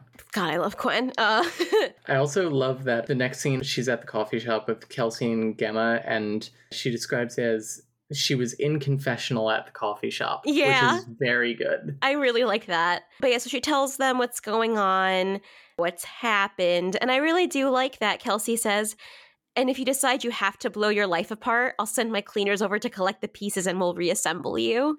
Yeah. Good friends. I also love that that Gemma says what we're all thinking. Becky, that's like bad of you, but also fucking hot. Yeah. Someone had to say it. Gemma is so queer. For sure. She she's probably bi, right? Yeah, I, I, get, I get those vibes. Yeah. I think that Kelsey is the token straight friend. Yeah, I get those vibes. Yeah. Yeah, that's why Gemma was the one who asked. She was like, oh, like, did you like it as far as like kissing a girl? Yeah. She knows. she was also giving her tips on sex with a girl at the beginning of the book before the first demon summoning. She's like, they like when you sit on their face. Kelsey tries to like vaguely talk her out of this. She's like, maybe don't blow up your life. And then they both assure her that like whatever choice you make, like we're gonna be behind you. yeah. Kelsey just being practical. Just being Yeah. like, are you sure you want to do this? Somebody has to be that person in the friend group, otherwise the group goes insane. Uh, just a bunch of enablers. yeah. oh, and Kelsey is even the one who says if you if you decide you have to blow your life apart, yeah. yeah. So it's like she, you know, she comes around. She'll be the voice of reason, but she also knows like whose corner she's in. Yeah. Good friend. Yeah. They have a little uh, coffee date. So the coffee date, and they're like, we should just be friends. Um, because Becky is trying to be like practical, and she says, you know, like I have a fiance, I have this whole life, and like there is an attraction here, but like I shouldn't be acting on it. She's like, maybe if we'd met at like a different time, um, but for right now, all we can do is be friends. Yeah, I nodded slowly. I hear you, I said, but on the inside I seethed. How dare the universe present my Zenith to me and then take her away before I had the chance to make her mine? It felt like some cruel new form of punishment, even worse than being caged in summoning blocks. It's like so sad. For But- real. Quen is like, she will take anything she can get. Yeah. She says as much. I was feared on many planes. I was the last thing untold monsters had seen before they died, and yet here I was, lapping for any attention I could get. Yes, I could have killed her fiance and his mother, or otherwise navigated their social ruin to free her, but I could tell my zenith was like a budding flower. If I plucked her too roughly, she would bruise, and if I plucked her too quickly, she wouldn't bloom at all. So if a friend was what she needed, then a friend was what I would give her, even as perhaps it killed me. I'm like, oh, so good. Also, Yeah. Just like so well written. Cassie Alexander's a great writer. I also appreciate that neither of them are trying to deny that they want this. Yeah. Like it's not it's not the don't worry about it dude with uh Dell um not Dell. Where are the other lesbians? Austin and D. Where they're like, we're just gonna be friends. There there can't be anything between us. Just don't think about how attracted you are to me. But this is like Quen almost seems like almost willing to let her go. yeah. Like for now. That's pretty romantic to me. Oh, absolutely. I really like the whole like kind of pining thing where it's just like, I want to be in your life, but like in whatever capacity you will allow that to be. Yeah. It's just like, oh, like something about that gets my heart. She is still invited to her bachelorette, don't worry. As long as she wants to come. She gives her Gemma's phone number. If you get a text from a strange number talking about a party, that's her. She's my best friend. Good, I said, glad to be included, and glad that she had more friends. The more people that watered her with love, the better. It's a cute little scene. yeah. We skip ahead to the bachelorette party, which, yeah, isn't really a party. It's just camping. Yeah, it's just ca- the girls camping in the woods. Yeah, and there's a cute moment where um, Quen mentions looking up camping customs. So she prepared a list of 10 frightening stories to share. Very cute. It's so cute. They go to make s'mores, but it's a little windy. And Quen reveals that she has a fucking wings and like just opens one up to shield the fire from like the wind so they can start a fire. Yeah, and Becky gets so wet over this. Oh my god. She's like, I did not know demons had wings. And it's so hot. it's so hot. Like she only uses uh, brings out one wing. If I thought she was beautiful before, somehow the addition of one bat like wing extended made her more so. It was slightly longer than her arms would have stretched. And you know how sometimes you see a form and you just know it's balanced? Like Da Vinci's Vitruvian man, only in person, where the perfection of it just stuns you all at once? Seeing her wings was like that. I wanted to touch it. I wanted to run my fingers against its leather. I wanted to stroke the place where it sank into her skin. And more than anything else, I wanted to know how that would make her feel. Ugh. So good. Also, Quen likes s'mores. Yeah. I like the little things that they're just like, oh, we don't have this in demon world. yeah. Like just a couple of really nice things you can only find on Earth, like sushi and s'mores. Yeah. so that night, they start like getting ready for bed. And Kelsey and Gemma go into their tents, leaving Becky and Quen alone. First of all, even if Gemma and Kelsey hadn't coordinated leaving Quen and I alone together, I knew they'd done it on accidentally on purpose, via the powers of long term friend telepathy. I have a note here that says, Ask Nicole.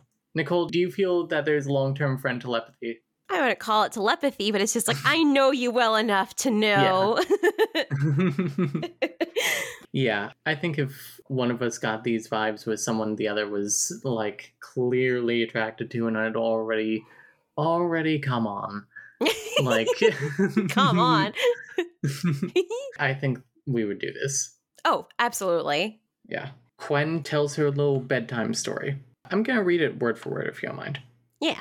Once upon a time, because I hear that is how your kind starts stories, there was a woman who loved another woman with her entire heart and mind. They fought together across the plains, back to back, arms almost linked sometimes. They trusted one another utterly. She told me about three battles in particular where the woman had fought against dire, dire odds, and the entire time my heart was clenched. I kept waiting for the inevitable part where one of them made a misstep, or one of them died, or got trapped in a chasm of eternity by one of the cave troll things that sounded like they were fighting because the longer the story went on, the more certain I felt it couldn't have a happy ending. Then they were both released from their commissions and they chose to live in peace.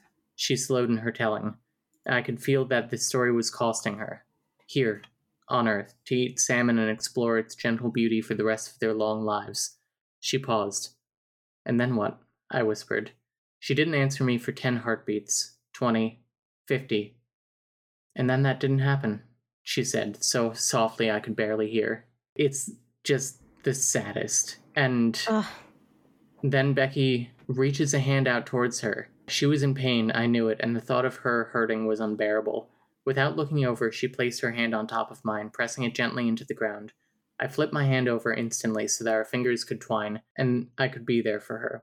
She took it for the kindness that it was, holding my hand back and stroking her thumb softly against my wrist and palm.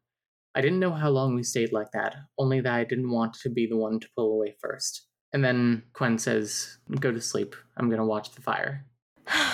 Yeah. What'd you think of that scene, Nicole? I thought it was so fucking heartbreaking, but also just like so touching that she's like Mhm. opening up to her. Yeah. I Love it. She wants to let her in a little bit and tell her about like the last love that she had, Mhm. but she doesn't want to fully go into it. Yeah. When she gets home, she walks in. I unlocked our apartment door and called out to let Logan know I was home. He didn't answer. I assumed he was gone. I hitched my bag up, aiming for the laundry room, and a shower wouldn't hurt to get the ground sleeping kinks out of my neck, but I slipped on something on my way there.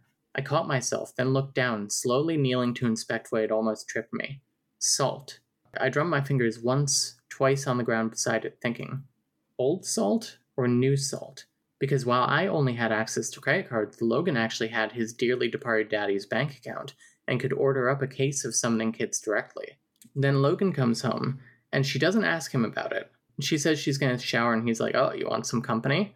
Want some company? He asked, with the kind of light leer that used to turn me on, the kind of look that said he knew things I didn't.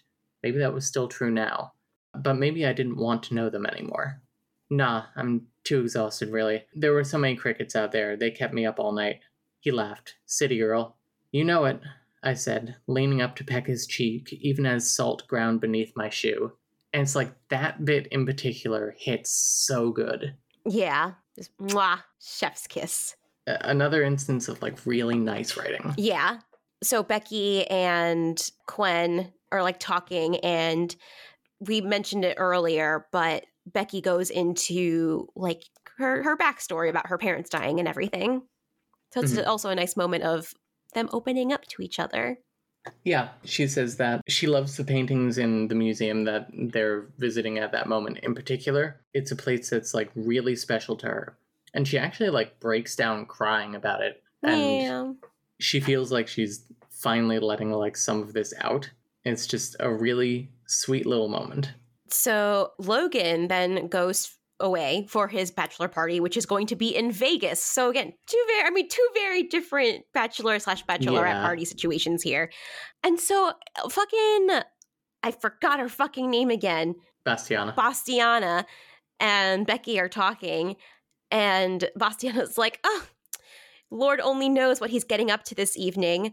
You'll have to learn to be tolerant of the Graf men's foibles marrying into our line. I actually really like this little conversation though, because Mhm. it's like the first real instance of Bastiana trying. as Mhm. far as we know. I mean, I'm I'm like reaching for for crumbs here, but like Becky says, I think I can manage, and Bastiana says, "Ha, that's why I thought too. His father didn't sell down until I'd given him Logan. Seemed seemed to wake him right up. That's why I recommend, and it's better to have them young, easier to regain your figure." I know you're alone this evening, dear, she went on. Would you like to come over to my place for a nightcap, and then I could give you more life advice?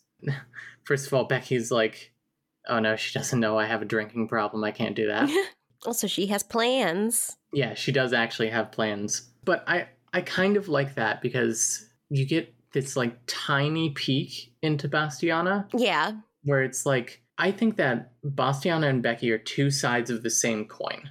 Mm-hmm. Where Bastiana is what Becky could have been if Becky had gone with the plan, capital T, capital P, where she just kind of let everyone around her guide her life into like what it should be Yeah. you know, where it's clear that Bastiana married into this family and had Logan basically because she seems like she should have. Mm-hmm. She seems to have some type of like, to me, a little regret. You know the vibe I got from this? Mm. Bojack Horseman, Beatrice Yeah. speaking to Henrietta. Yeah, Yeah, that's the vibe I got. It's just like a little bit, and I appreciate that she's not just like an inhuman monster. Yeah, Not to be confused with the many inhuman monsters in this book, but the hot ones. yeah, the hot, not not a hot one. Becky's plans for the night are that she's having a secret gallery opening, essentially, where she has this friend who's like this up and coming indie artist. Kyle. Is it Kyle? K I A L, Kyle. Oh. I, I was kind of saying like Kjall, Kale. I- Oh. Kyle makes a lot of sense, like dial, but with a K. oh, I think it's Kyle. yeah, it makes sense to me. First of all, Kyle is non binary. Yes. Another queer friend that Becky has. Don't worry, she's straight. Um, and Kyle's a it. drag king. Yeah, Kyle's a drag king, which is interesting. She is displaying their art specifically this night and trying to like drum up a little bit of like public interest for them. And lo and behold, Quen actually shows up, and Quen brings a bunch of demons who have money and something like three pounds of salmon per demon. The gallery actually goes like really well. And then Becky's like, I should call Logan and tell him because these demons are here, word is almost certainly going to get out that this happened. And I need to tell Logan that he's going to be getting an angry call from his mother tomorrow. She calls him, and first of all, he is like piss drunk. Then he picked up, sounding sloppy. Oh my god, Bex, he shouted into the phone as I pulled it away from my ear. I'm having such a good time, babe. I love you so much. Which is cute. She says, like, if your mom calls tomorrow, tell her everything's fine. And he's like, okay, bye. But then he doesn't hang up the phone because he's drunk. And she hears him talking to his friends. Things were quieter now. Perhaps they were in a car. I inhaled to shout at him that his phone was still on, and I could hear him when I heard one of his friends asking him a muffled question. Oh no, man, you should have seen her, he exclaimed, and I paused, frozen. She was so hot. My thumb stopped pre swipe. Who was? The demoness he'd slept with twice now, maybe?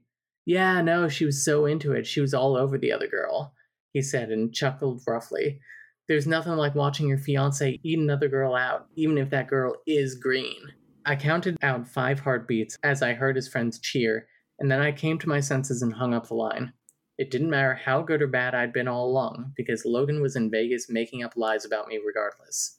Something I just want to point out is just like I thought it was like very weird that he always refers to her as his girlfriend, and then only when he's like fetishizing it does he refer to her as his fiance. That is not something I thought about, but definitely true. He's, he's gross. he, he is gross. This Yeah. is the other time where he is just a dick for no reason. yeah. just showing his showing his true colors, his Mhm. potential. So Gemma comes in. She's like, "You coming back to the party?" And she's like, "Okay, Gemma, here are the keys. Lock up when you're done. Tell Kyle I love them. If the credit card reader doesn't work and anyone's serious about buying something, get their contact info and I will bill them tomorrow. I'm going home." And on the way out, she takes a bottle of champagne. It is rough to see, to be honest. It really is. And uh, so, like, just the thoughts that she has like, fuck not drinking, fuck Logan, fuck my life, and most importantly, fuck being good. Because she's been doing everything trying to fucking please him and his mother and like feeling so shitty about her interactions with Quen when what Logan's doing is like just as bad, if not worse. Yeah. And so she was basically thinking like, why am I trying so hard and why am I feeling so fucking guilty and you know trying to be this person that they want me to be only for it to not be good enough anyway and for then like Logan to be like, "Oh yeah, she did this." So it doesn't even matter what she does or doesn't do because Logan's communicating something else entirely. Yeah. So it's like what is the point? It's hard. And she says, It didn't matter how hard I tried or how good I pretended to be or whatever the fuck plans I made to escape myself. I would always be the same me underneath, the girl I was now, who was anxious and scared and who used alcohol like putty to fill in all her cracks. She drinks a lot. She drinks the entire bottle of champagne. Which oof, hangover city, all Yeah. that sugar, all those bubbles. And then she drinks a lot of vodka on top of it. Ugh. which I have done wine and then liquor, it does not taste good. It's a bad time. Ugh. Then the doorbell rings and Quen is there. Does she break down the door? I think she uses magic to use to open the oh, door. Oh yeah, she she magically picks the lock and Quen comes in. She's like, "What the fuck happened to you?" And Becky says, "Nothing. This is me." Quen is obviously like very sad and disappointed. And she says, "Becky, yep." I went on, gleefully torching everything I could. This, I said, gesturing at myself, is the girl you are into. This is who I fucking am, so congrats. Really, on getting out. Quen kneels down next to her and she says, This is not you, Becky. It may be part of you, yes, but it doesn't have to define you. And Becky says, Quen, you don't even know me. Quen says, I know enough. And she teleports her to uh, the demon realm. We need to come up with a nickname for this. I think that we should name it after just a miserable place to be. Something like New Jersey. I can say that I'm from New Jersey. so they go to New Jersey. yeah. She whisks her way to New Jersey. Jersey Devil. Devils are like Oh. demons. Becky has already passed out. Oh, and then we get the the Sheloy story. Where do you think this ranks on sad backstories? Um, I feel like it's pretty high up there. Yeah. And there's like a couple of reasons behind that. So before I get into it, here's like the full story. Despite all the pieces of armor and weaponry on my walls, demons were not invincible creatures. We did die, and we could be killed, which was something I knew, of course, coming from a century's worth of battles, and from the night I lost Sheloy. We'd been up in the woods outside the city, not far from where Becky's group had camped, looking at a home on Earth where we could rest together, enjoy each other's company, eat sushi every Sunday for the, all the remaining weeks of our lives. But on our way back from that, our car had been hit by a massive personal vehicle, the kind men seemed fond of there. There'd been no way for me to avoid the impact. The truck didn't even try to stop. It shoved us off the road so hard it rolled up the side of our car, sending spinning wheels through her window, crushing her door and side of the car in. Sheloy shrieked. My vision was obscured by smoke from burning rubber, and underneath that bitterness, I could scent her blood. I used every spell I could, but I wasn't fast enough or strong enough, or the initial damage had just been too much. Sheloy died in my arms that night, and a part of me, I thought, died with her. A part of I believed I would never get back.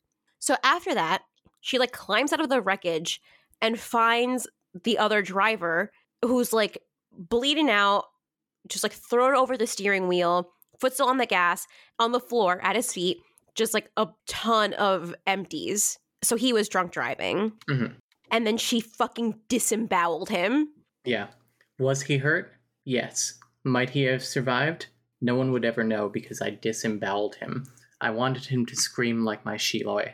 I wanted to see him lose just as much blood. By the time more of my kind arrived, portaling in in the darkness to stop me, it was too late for him. He was a shredded mess, his own guts quivering atop the aluminum cans and glass bottles strewn inside the car. The demons who found me convened a quick court. I'd obviously broken the treaty, but there were extenuating circumstances, and the human himself had been drunk. So, in their infinite wisdom, my people decided to hide my crime for me and throw me in summoning cages, to be at humanity's beck and call, expressly forbidden to harm any that I served. They thought that that would be punishment enough, but they were wrong, because I felt far more punished here now, knowing that my zenith had so easily turned to drinking when all she had to do was call me. So that is like so sad for so many reasons because I mean, Mhm. one, just like a tragic way to go. hmm Two, because of, you know, the fact that Becky is drinking and I mean, the both of them, even though Becky's the one drinking, have very strong feelings against it. Mhm. And then also just like Sheloy and Quen were like warriors and they Mhm. went through so much. They have like fucking armor and trophies of like their conquest and like all this stuff. And like this mighty warrior was taken down by a drunk driver. Yeah, it's honestly like some some like horrible poetic shit, Yeah. Like Jesus, like something so like mundane. Yeah. And like you would only see that in like the human world too. Yeah, And it's just like, God. it's just tragic. This is among yeah. the most tragic of backstories. Yeah. because it's like something about the randomness of it, like really hits. It wasn't like a personal thing. It was Yeah. an accident, a f- tragic, fatal accident, and like that's it. I mean, the only thing worse would be to find out that Quen's brother was also fucking his wife, and that her mother re- her mother arranged the whole thing oh, because he was the heir to the throne. That like still is the most tragic backstory. it's it's so fucked up. It's just so fucking bananas out there. Something about it. It's like this one makes me want to cry, and the other one it just makes me want to go like, "Are you okay? like what happened?" It's just so bizarre.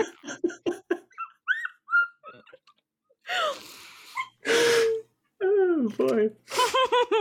The Danny Collins appreciators logged on. I don't think ha- has there been a single episode where we haven't mentioned her. Did we mention her in makeup test?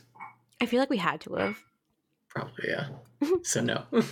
Also, once again, I gotta come back to the punishment very much not fitting the crime here. It's like, oh, you killed somebody because your wife was accidentally murdered by them.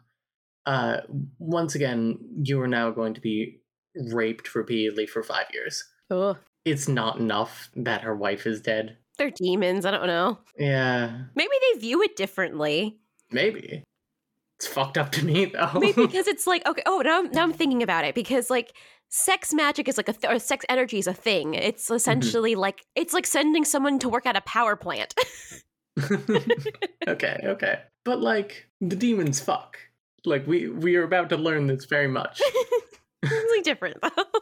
Okay, okay, okay. I don't know. I'm just doing that so I don't feel gross about I it. know, I know. So it's like going to work at a power plant, nuclear Okay. plant. They're like Homer Simpson. it's honestly like a much more quiet version of under under a falling star where it's like her friend was raped by the way. But it's just like it's like a don't think about it kind of Yeah. thing for me. Anyway. But yeah, real sad. Real sad for Quenalith. And Quen immediately kind of like blames herself a little bit, where she's like, How could I not know this about Becky? She's like, There was no real sign apart from Gemma being like, Hey, don't bring alcohol to the bachelorette party. I pushed back a lock of Becky's hair away from her face. For all that she'd fallen tonight, I didn't think she wanted to be like this. She had been trying. Something had done this to her. And if someone had hurt her, oh, how I would hurt them back. It's like, girl, chill. Yeah, I know, I know.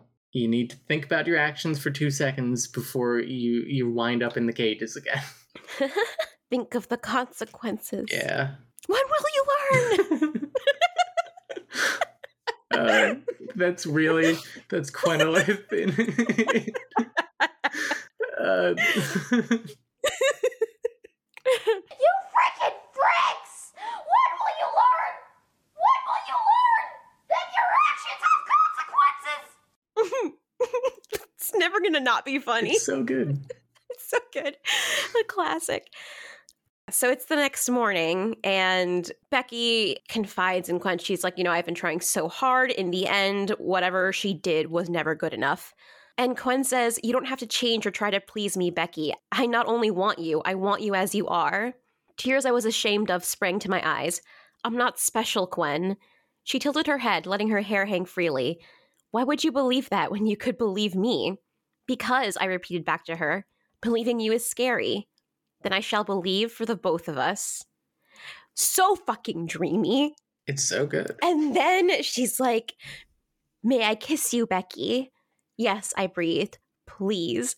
And then we get the sex scene. The sex scene. it's like eight pages long. It's it's really like it's a good length. It does not overstay its welcome. It does not understay its welcome. It has great detail. It has great passion, and there's monster shit involved. I am going to say it.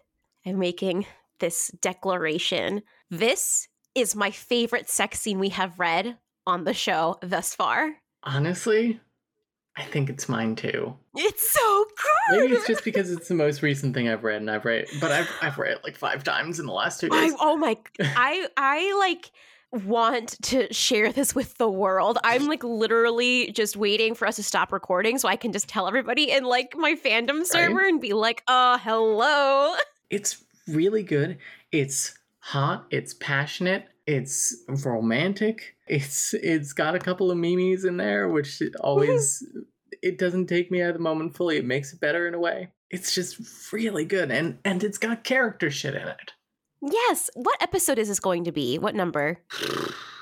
This is episode seventeen. Okay, so that's saying a lot. We 17 books Yeah, that we've done for the show, and this is my favorite thus far. yeah, That's saying something. And then just shit I read on my own in my spare time. This is one of, if not my favorite sex scene of all time. yeah, Now that I think about it, which is crazy to say. yeah. And like we have had really good straight sex scenes. We have. Mhm. I'm not afraid to admit that. Yeah. Very. Ugh. How dare you? um, most notably, uh, Sea Dragon. Oh God, yeah. But I will say that four of the five books that we've like said this is like among our favorite sex scenes that we've read were queer, and three of those were lesbian. Sapphics get it done. Exactly. My like top five in no particular order are this book, Love Me Whole, Under a Falling Star, Eight Kinky Nights, and Wildfire Sea Dragon. yeah. And it's like that is a very skewed list, maybe because I'm a lesbian, but like I mean, there's Well, there's I'm nothing like this in a way. Yeah, and like and like our rankings are essentially are like the same. Like I would also put those in my top five. yeah, With like Nanny and the Beast, I think like just kind of yeah, hovering that, right below. that is an honorable mention. yeah. When you're writing a romance book, and especially when you're writing like a monster romance book, obviously the fucking needs to play like a, a key role in some degree, right? But I really feel like Cassie Alexander made an effort to make this sex scene count in character development. hmm because this is the point where Becky stops letting other people control her life and like takes actions into her own hands And does something that she wants to do. Yeah. and does something that she was afraid to do Does someone to someone. that she was afraid to do It's and wanted to do. it's good. I really so good. deeply enjoyed so much of this sex scene. Let's get into it. We can honestly do a whole like two hour long episode on this scene alone. Yeah. It's so fucking good and there's so much. So let me not read the whole thing Yeah. because I would. So first of all, they start making out, and Becky says she's like being being felt up by Quen, and she says, "I whined, giving myself over as her hand slid up above my bra and caught my breast. I'd been strong for so long, I wanted her to conquer me," which is also a little memey. I, I think it's cute and, and funny. And then I blinked back into my body, fighting through a cloud of endorphins, hyper aware of everywhere we'd touched, and how she was doing all of the touching. For all my plans, I'd always let someone else be in charge of things mostly, and when I didn't, I had alcohol for an excuse. But I didn't want to look back at this and feel just like Quen was doing things to me. No, I wanted to do things to her. Needed to, more like. First of all, she gives Quen a minor heart attack because she's like, no, not like this. There was anguish in her eyes, though, at the thought of being separated, and just like when we were camping, I couldn't let her hurt alone for long. I put a hand up to hold her face. It's my turn, I said and meant it. Quen says, You don't have to prove anything to me, Becky, and she says, No, I want to. Okay, this scene is just so good for so many reasons. And Becky being the one to like take charge at first really does it for me because she even says, She says, I don't actually know what I'm doing. Quen says, I can teach you and like instructs her on what to do. But it's like very similar to Del and Syra in the sense that Syra didn't know what she was doing, but she still wanted to like take charge and like she wanted to be the one to like please her partner. Yeah. Same thing here, where Becky is the inexperienced one in this case, but she's just like, I want to do this. Yeah. I don't know what I'm doing, but I want to do it. Can we also say how Quen drops the word zenith just like casually in here? Zenith, she whispered in a sigh, some word of relaxation or pleasure in her mother tongue. Like, I love the dramatic irony, the fun dramatic irony, where it's like, Yeah. like, ooh, you don't know that she's saying how much she loves you. Ah. The idea of her essentially accidentally blurting out, like, I love you during this Yeah. is so cute and so romantic.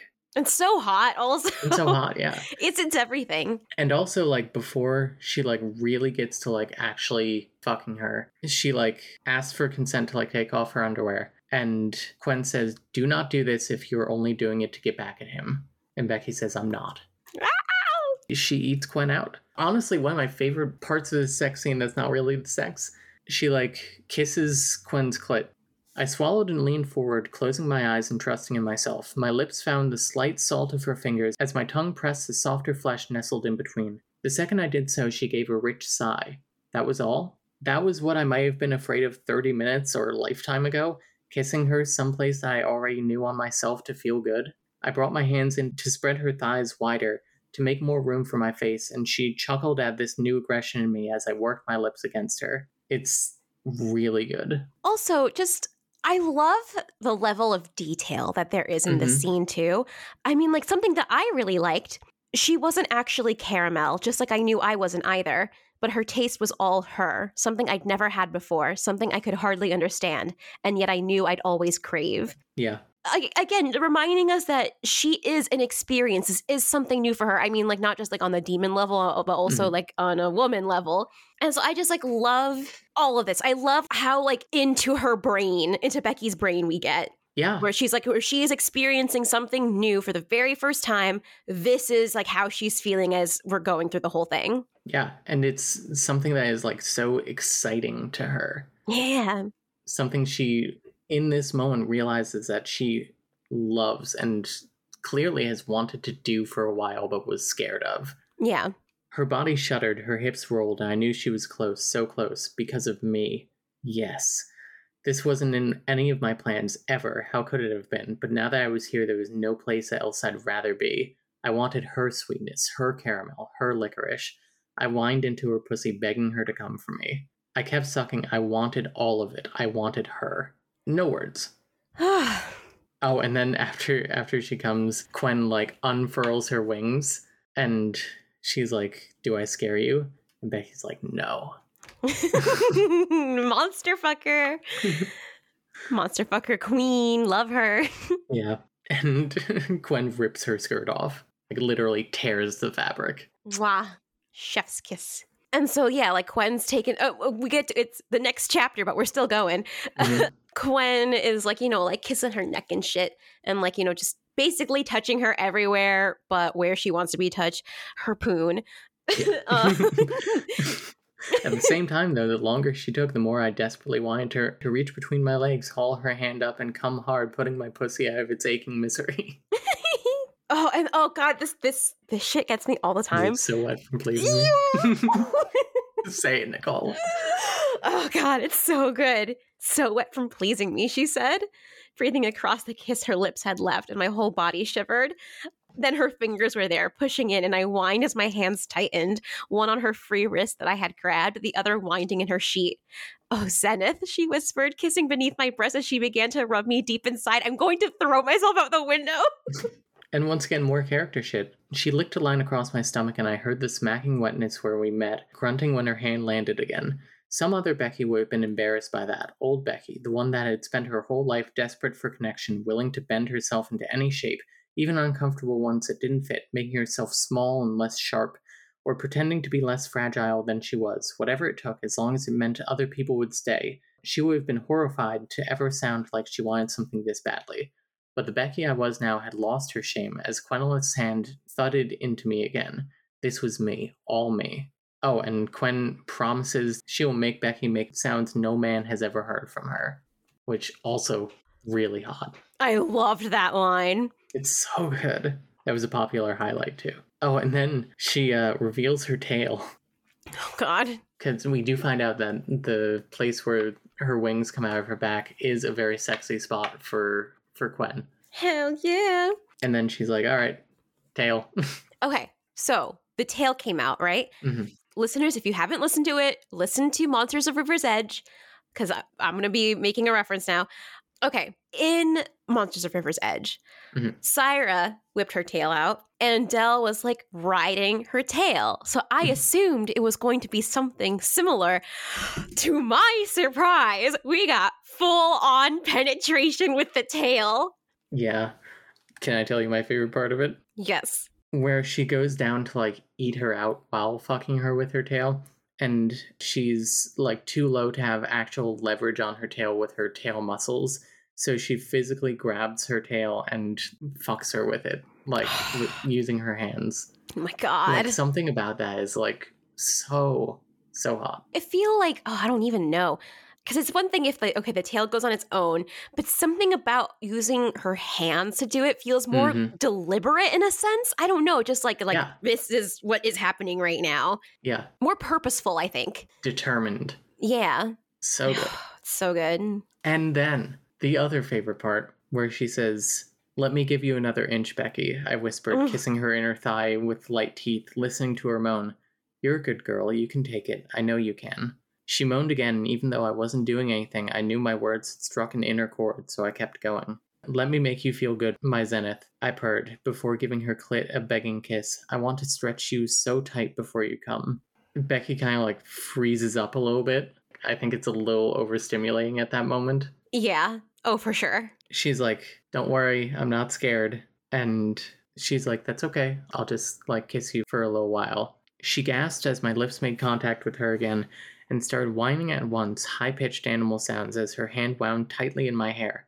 I made satisfied noises in response. I wanted her to know how much I loved it, how much I loved her. The knowledge of what she was to me fell around me like a cloak. I had named her my zenith, and now she truly was. From that night of first knowing her, all our moments until now, and everything I wanted for our future. I closed my eyes and ate Becky out like her pleasure was the only thing standing between me and death. Oh, And then, of course, Becky is like, Oh my god, please give me more of your tail. oh my god. And she does. And th- that's it. The end. Yeah. And then she pulls out her tail and licks licks it off like an ice cream cone. That is how it is described. I'm like, I just need a moment to like collect myself. You're good. It's like oh, this is just like this scene brain rot right now. Yeah. So, Cassie, thank you for your service. Nicole and I are both saluting you. oh, that was great. I also like the first line of the next chapter. I woke up tangled in sheets, feeling like I'd been righteously fucked, and for the first time in recent memory, I literally had no idea what time it was. so good. Righteously fucked. Like hell yeah. so she literally doesn't know what day it is because she's in New Jersey and time maybe moves different there, but really she's just been fucked so good. Yeah. And then who fucking shows up but Gibraltar? Wait. Hut. First of all, she like looks out the window and there are creatures described as spider horses, mm-hmm. oh. which terrifying. I do not like that. and Becky very much does not like it either.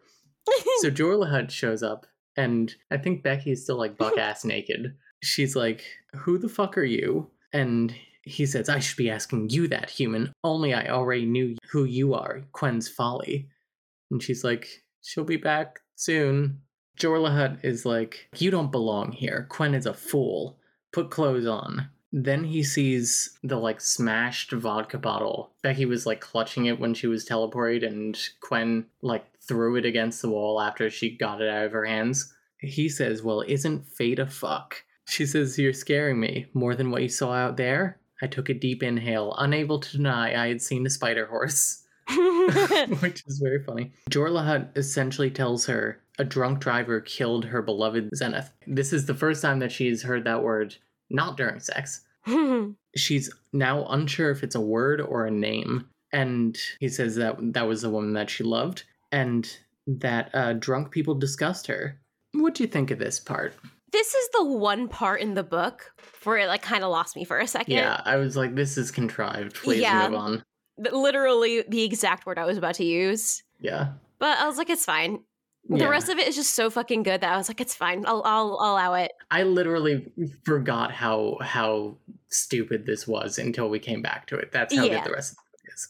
Yeah. So she's like, "Fine, I'll never compare, obviously." And she goes back and she finds out that she did not miss her wedding. But also the whole like I'll never compare thing, but also, yeah, like the entire demon condo or whatever is just is like kind of just a shrine to Quen's past. And Yep. also with Sheloy. Yeah, so Becky didn't miss her wedding, and also we get Quen's Schmedit post, which I find very funny. I loved this. Dear Schmedit, I'm told humans turn to you in times of need. I, 100 plus demoness, was recently invited to share time with a human couple, 24 male and 23 female, respectively. I only feel attraction for the girl, but my inclusion in the relationship seems to be tearing them apart. I desperately want her to be mine. She's my zenith, the one I see when I look up at the stars. But if I claim her so, it would be taking her away from the only man she's ever loved, the only life she's ever known, and all the opportunities she's worked so hard to get. I feel like we are meant to be, even as I know me acting on that will destroy her life. Am I the asshole? No, you're in love.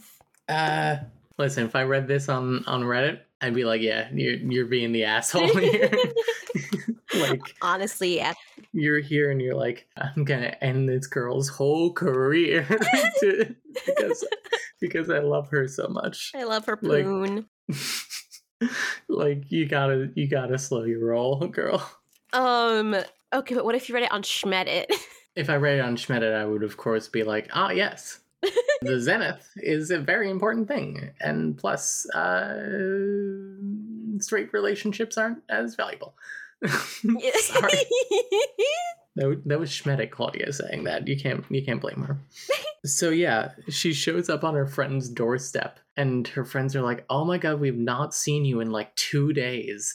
We've been covering for you. Nobody knows where you have been. What the fuck? And her wedding is tomorrow. Or like in the morning. It's after midnight. So then we get to the wedding, which is going to happen still. oh my god. Imagine still going through with this. So Quen comes back from apparently clothes shopping for Becky, and she apparently went nuts buying Becky shit. She bought her like three entire stores worth of clothes. But also, I wonder what demon fashion is like. Is it just suits and stuff? I want to see Becky in a suit. Oh my god, is it like New York City is no longer a fashion capital? Now it's like demon New York City?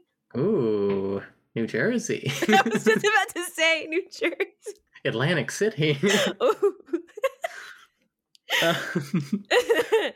So she comes home and she's like, Becky, I bought you all these clothes. And Jorlis like, funny seeing you here, looking for someone in your own home. in your own home. And he's like, I didn't kill her, don't worry. And like, this is such a pointless little moment where she's like, okay, thanks for sending her back, asshole, and convincing her that she wanted to go. If I see you again, I will kill you. oh, she was like, "I'll take you to a dimension or whatever, a plane that no one knows about except for me, and like no, no one will ever find you again." If I see you again, nothing will stop me from killing you. I will take you to a plane known only to me and you will disappear. Do you understand? I watched his throat bob as he swallowed. Yes, then get out of my sight.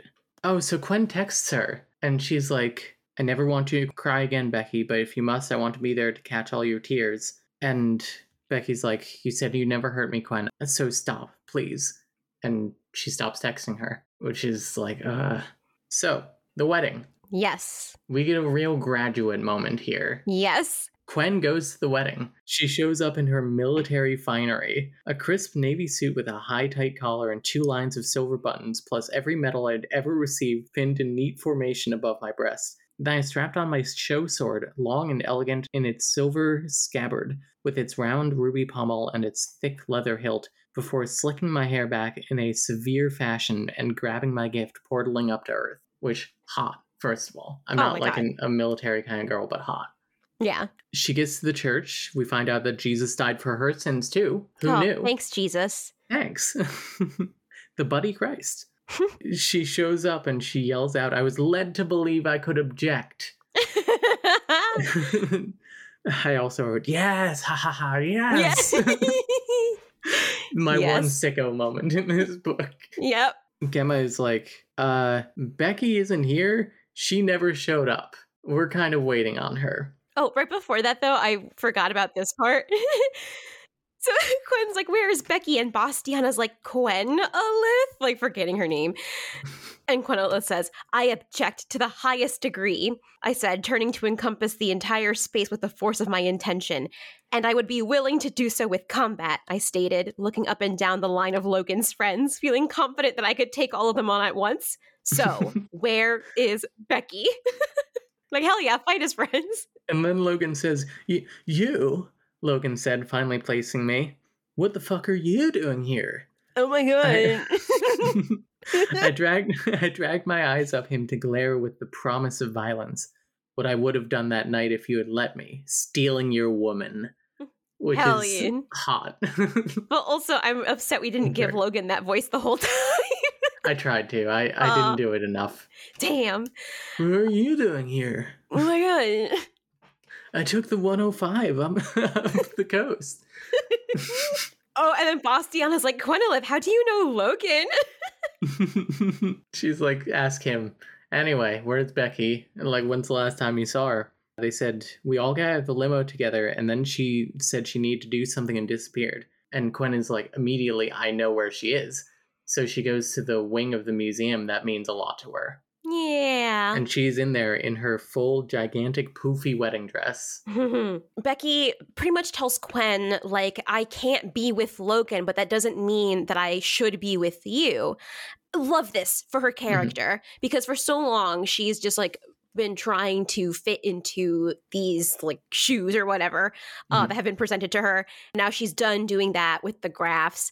But then she also realizes that she needs time to work on herself. She says, Quen, I drink a lot and I don't want to anymore but I can't promise I'll ever sort my shit out, and I don't want you looking at me like that until you do. And Quen says, You drink because he's hurting you. No, I drink because I'm hurting me. So good. So good. Just let me take ownership for something in my life, okay? I am a liar and I'm a fuck up. And just because you don't agree with me doesn't mean that, that that's not true. So fucking good. Yeah. I love this, where it's just like, we're obvious. She's not denying that she wants Quen but Mhm. she's just like i can't do this she's like i'm not in a place where like she doesn't want to subject Quen to that either Yeah. And she Oh, says, love it You have a whole life on another plane without me, Quen. I saw it. I wouldn't want you to give that up for me. What if I want to? She said, crowding closer. The answer is still no. She says, I don't know what to do, Becky. I do, I told her. I need you to let me go, Quen. For a bit. I don't know how long. I just need to live my own life and make my own mistakes and learn that I can pull myself up again. But I would help you, she whispered intensely, bowing her head to mine. You will, Quenalith, I told her, by letting me go. just so fucking good Yeah.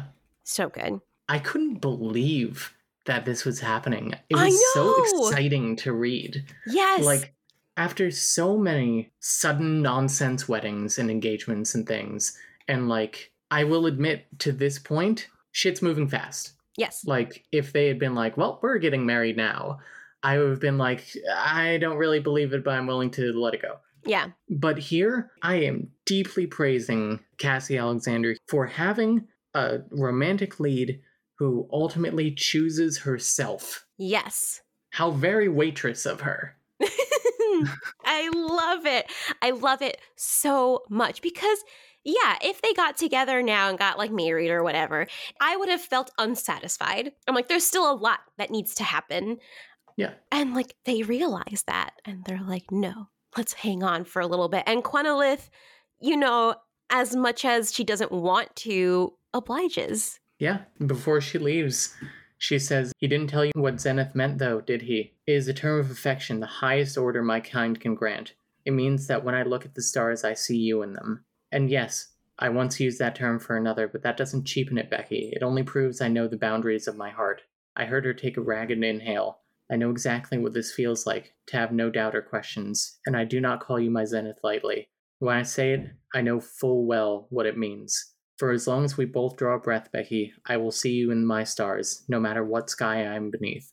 So call me my zenith, if you too look up and, and think of me. And before she goes, she also gives her like a little wedding gift. Yeah. It's just a small box. We don't really, we don't know what's in it. And then Becky's life collapses. Oh God, this poor girl. It's so sad. It's so sad. I'm also still like, good for her. Oh my God, absolutely. Because it's like, yeah, she's, making decisions for herself. exactly. And also, it's just great to know that she has such a good support system with her friends. hmm Because I mean, like, she crashes with Gemma, I think it is, right? Yeah. Yeah. Literally, the, the next chapter starts off with things were hard afterwards.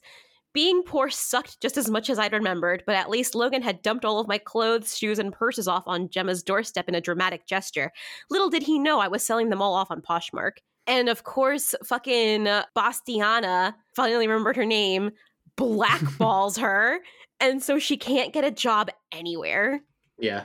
She eventually starts working as a barista in a cafe, and she starts having little indie galleries at the cafe. Ah, God, I just want to read so much of this. I know. She's just doing so well. Like, shit sucks, but she's doing fine. Yeah. And each month, the cafe's owner would let me pick what art we were going to put on the walls. Kyle had put in a good word for me, and the owner could give a fuck about Bastiana, so I had a little handwritten business card out with my email on it, taped to the pastry display case. Word got out that I was enthusiastic, unafraid of poking holes in walls, and helped hand sell.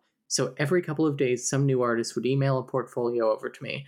I would be thrilled each time, and it got to where I would coordinate a tiny coffee drinks only because we didn't have a liquor license reception for whoever was showing. Weeks turned into months, turned into almost a year, and while my life wasn't ever easy, I had a sustainable it has a sustainable rhythm to it. Like a dance I knew the steps to. And while occasionally customers or coworkers would flirt with me, I would always shut them down. It wasn't that I was saving myself for anyone. Not that sleeping in Gemma's living room left a lot of opportunities for dating or mystery, even on the nights when she went over to a guy's place. It was just that it never felt right because I still had dreams about Quen. Also, a small, small steamy bit, I would wake up tangled in my sheets, having come in my sleep or hot and bothered and needing to touch myself. And it's like, yeah? Woo. Huh? Like, Just gonna girl. slip that one in, huh? One day at the cafe, Craylock comes in. Craylock. So Craylock shows up and he says, They're opening a new wing at the museum this Friday. You should come. And she says, That's nice of you to say, Mr. Craylock, but I don't think anyone there really wants me there. And he says, Nonsense. I'm on the board now, and I'm officially inviting you to come. So Kyle and Gemma take Becky's wedding dress mm-hmm. and they like redesign it and make it look like a starry night, which is very, very cute. And she goes to this gala, immediately realizes she has seen every picture in that gallery before. She was the one who discovered all of those artists. And she realizes that this is like a wing dedicated to art that she is passionate about. yeah, like her taste. Her taste, yeah. She essentially curated this, Yeah. but like not directly. Yeah. And Kyle is actually there. They like run up to her and they're like, you know, hi, like, you look great. Then, very quickly, a bunch of other artists come up to her because they all know her already, because she was one who got them their start. I took a slow scan of the room and found I recognized every single artist in it. I had shown pieces of all of their work before at the cafe. My jaw dropped as my heart felt like it was pressing against my dress's seams. I couldn't believe it. And then I saw her. Quenalith, her hair a little longer, but still in a fastidiously tailored suit, with her hands held behind her back, laughing at something someone had told her, etc. I recognize the artist's still red hair from here. And we find out that Quenalith, immediately after Becky finds these artists, Quenalith commissions them. Just Yeah. like quietly and secretly and anonymously. And this is her wing that she is like donated to the museum. It's really good. Also, we find out that etc. is now engaged to Logan. Which is freaking nuts. It's so funny. It's- Like, it's honestly like a little bit good for her, to be honest. yeah, like etc. is complimenting Becky's dress and is like holding a champagne flute with like a like a ring fully displayed and Becky recognizes it as Logan's great grandmother's diamond and so it's like right off the bat she knows. It's so funny. Engaged? I asked. Yes, she said, her eyes flashing with some combination of lust and greed. Bastiana Graf's son, he's the whole package. Uh, I love that. so yeah, Becky's here and it, she feels like it's a fresh start for her. hmm Like she finally gets to do what she wanted to do, which is, you know, display indie art from lesser known artists of, you know, people who are marginalized, not your like typical art gallery folk. I love it. It's good. I love it. She walks outside and she finds Quen outside smoking. She says, Would you believe I haven't smoked in 11 months, 13 days? And she made a show of looking at her watch about five hours. And Becky says that she hasn't drank in nine months and four days, and there was a green chip in her purse back home to prove it. The first two months were kind of rocky, a whole lot of woe is me and what the fuck have I done going on, but things got easier after that. So yeah, Becky's just like, wow, like I can't believe you did this. And Quen says, I like Earth, Becky. I always intended to stay here, but I was worried if I told you that 11 months or so ago, you wouldn't believe me. And Becky's like, yeah, like I wouldn't have. Becky's ride comes. And so she's like, all right, well, like I gotta go. And Quen's like, you never opened that present I gave you, did you? And she's like, no.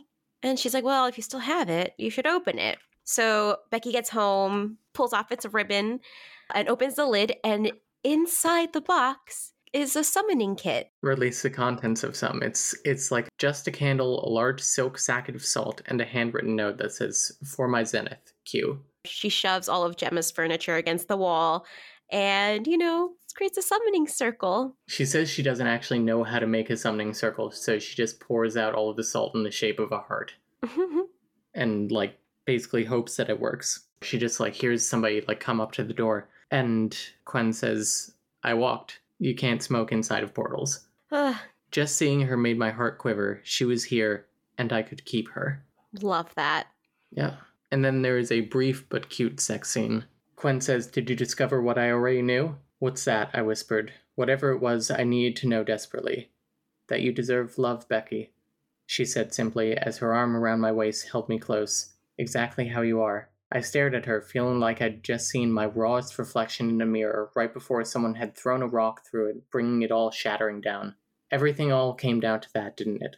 After my parents died, me desperately contouring my life to fit into other people's lives, chasing after the affection and affirmation I was scared I'd never get again. I rocked back involuntarily, reeling, but Quenalith caught me, and I knew she always would. Such good writing. So good. Also, before before they they fuck on uh, Gemma's pull-out couch, I love this part. Gemma's actually on a date right now, and she texts her like, "Do not come home," and Quen is like, "Please say hello to her for me, and better yet, tell her to go to whatever hotel she wants tonight, and I will reimburse her." To which Becky texts, "Go to the Ritz, Quen's treat." and immediately she Gemma texts back, "I'm getting room service." My favorite thing about that is that like Quen says like go go to whatever hotel, but Becky's just like go to the Ritz. yeah, like good friend. yeah, I fucking love that. She could have gone to the fucking Holiday Inn. yeah, exactly. I know I would have. yeah, right? I wouldn't want to be rude. Yeah. Quen starts like feeling her up and kissing her a little bit, and Becky gets like overwhelmed with emotion. I bowed my head above hers. My zenith, I whispered, and she still drawing her mouth away from me, looking up, eyes dark and clear. Say it again, Becky, she told me. I stroked a lock of hair off her face. My beloved zenith. And the look she gave me took my breath away, a blinding moment of effervescent glee that then quickly faded into hunger. I don't really feel like going over the sex scene if Honestly, me neither. It's, good. It's, cute. It's short. It's needed. Yeah, it, it's the final sex scene that we always ask for. Exactly. It's the just the cherry on top. That's why it doesn't need to be so. It doesn't need to be so much. This is the Yeah. cherry on top. Also, she tries to like apologize for making Quen wait, and she's like, "No more apologies. You did what you had to do." So good. Yeah. So then we get the epilogue, and we get a wedding. We do. I will say the second most deserved wedding. I was just about to say, I'm like, I, you know, was worried because if it happened where the first wedding was supposed to happen, I would not have Yeah. been happy. I I would be think- like, "You fucking squandered it." Yeah, exactly. So, epilogue, wedding, fine with me. A plus. Especially because they do not give a timeline of when this happens. Yeah, so it could be four years. Yeah, any amount of time. And it's a wedding, and at the wedding, Craylock gives this really lovely speech Yeah. uh, in in demon language. I'll sum it up briefly. He talks about this time where Quen saved his life from some kind of monster, and then he starts talking about Sheloy. And Becky says, "I wrapped my arm across my chest to catch Quen's hand on my shoulder and squeeze. I didn't feel any jealousy towards Sheloy, nor did I fear her memory. As far as I was concerned, with as dangerous as Quen's life before had been, Sheloy had kept her safe for me." Love that. Yeah, I love that Becky can love the memory of her. I, I love that. Love that so much.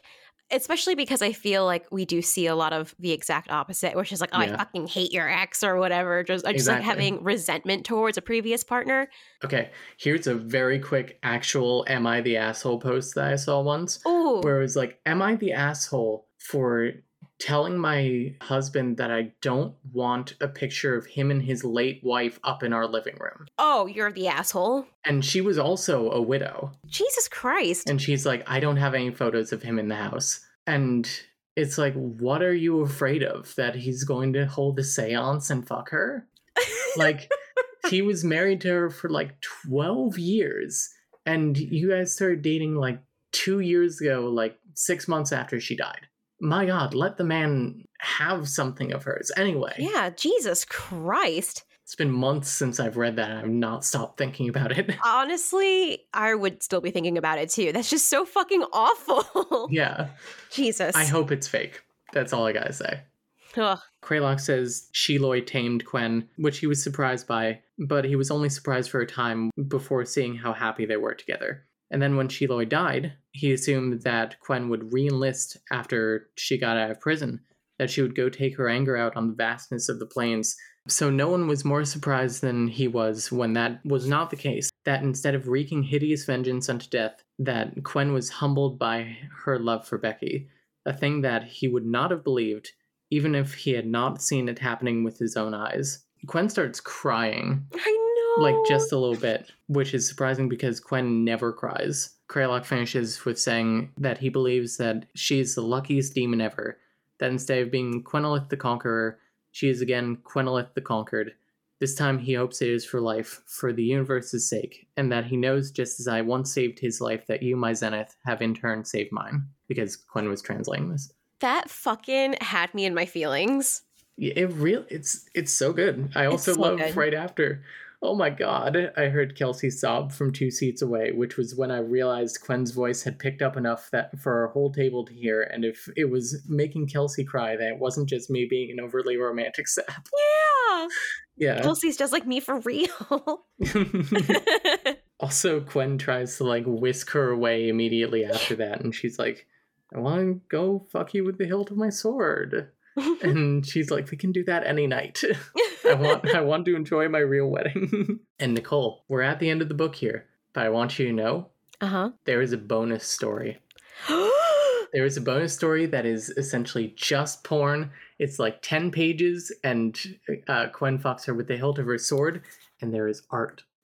What? There's commissioned art. Excuse me? Where? When? How much? So if you go to our Three Little Words email account, you can download it from there. You have to sign up for Cassie Alexander's newsletter, and then she sends you an email with like a big like link list of all the bonus stories she's written. Oh my god. I, uh, I'm just gonna Oh my god. It's blur. Oh my god! Right? really good art. Oh, that's so good. Like it's very good. It's short, but very good and very deserved. Also, the cover Hell is very yeah. cute too. Oh. It's called Sword Maiden, a very hot AITA, a modern fairy tale bonus story. So yeah, Hell that's yeah. That's the end of the book. That's the end of the book.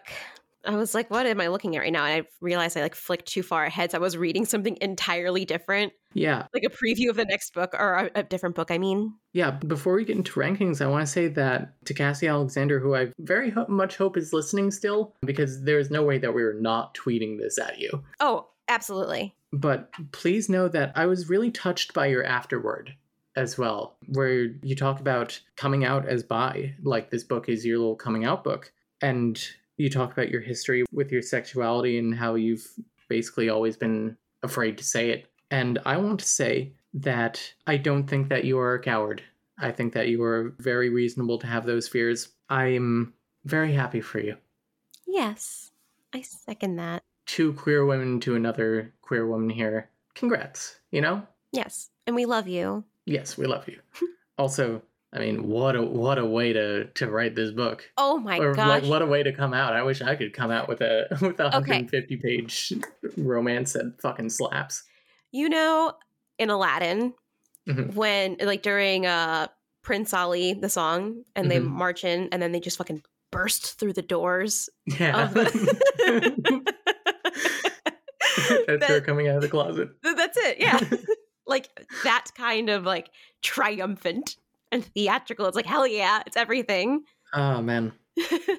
Good book. You want to move into rankings, Nicole? well, smash your pass. I mean, Yeah. That's part of rankings, I think. yeah. Okay. But um obviously Smash, smash, And then a I- bonus smash for um fuck. Greylock. Greylock, thank you. Yeah, bonus for Greylock. We didn't get a whole lot of him in this book. Whenever he was on screen, I was like, ah, on, on Yeah. page, I guess. It's like it's like he's our friend. yeah. It's like, oh, like I know this guy. So, Nicole, what do you give this book for steaminess? Okay.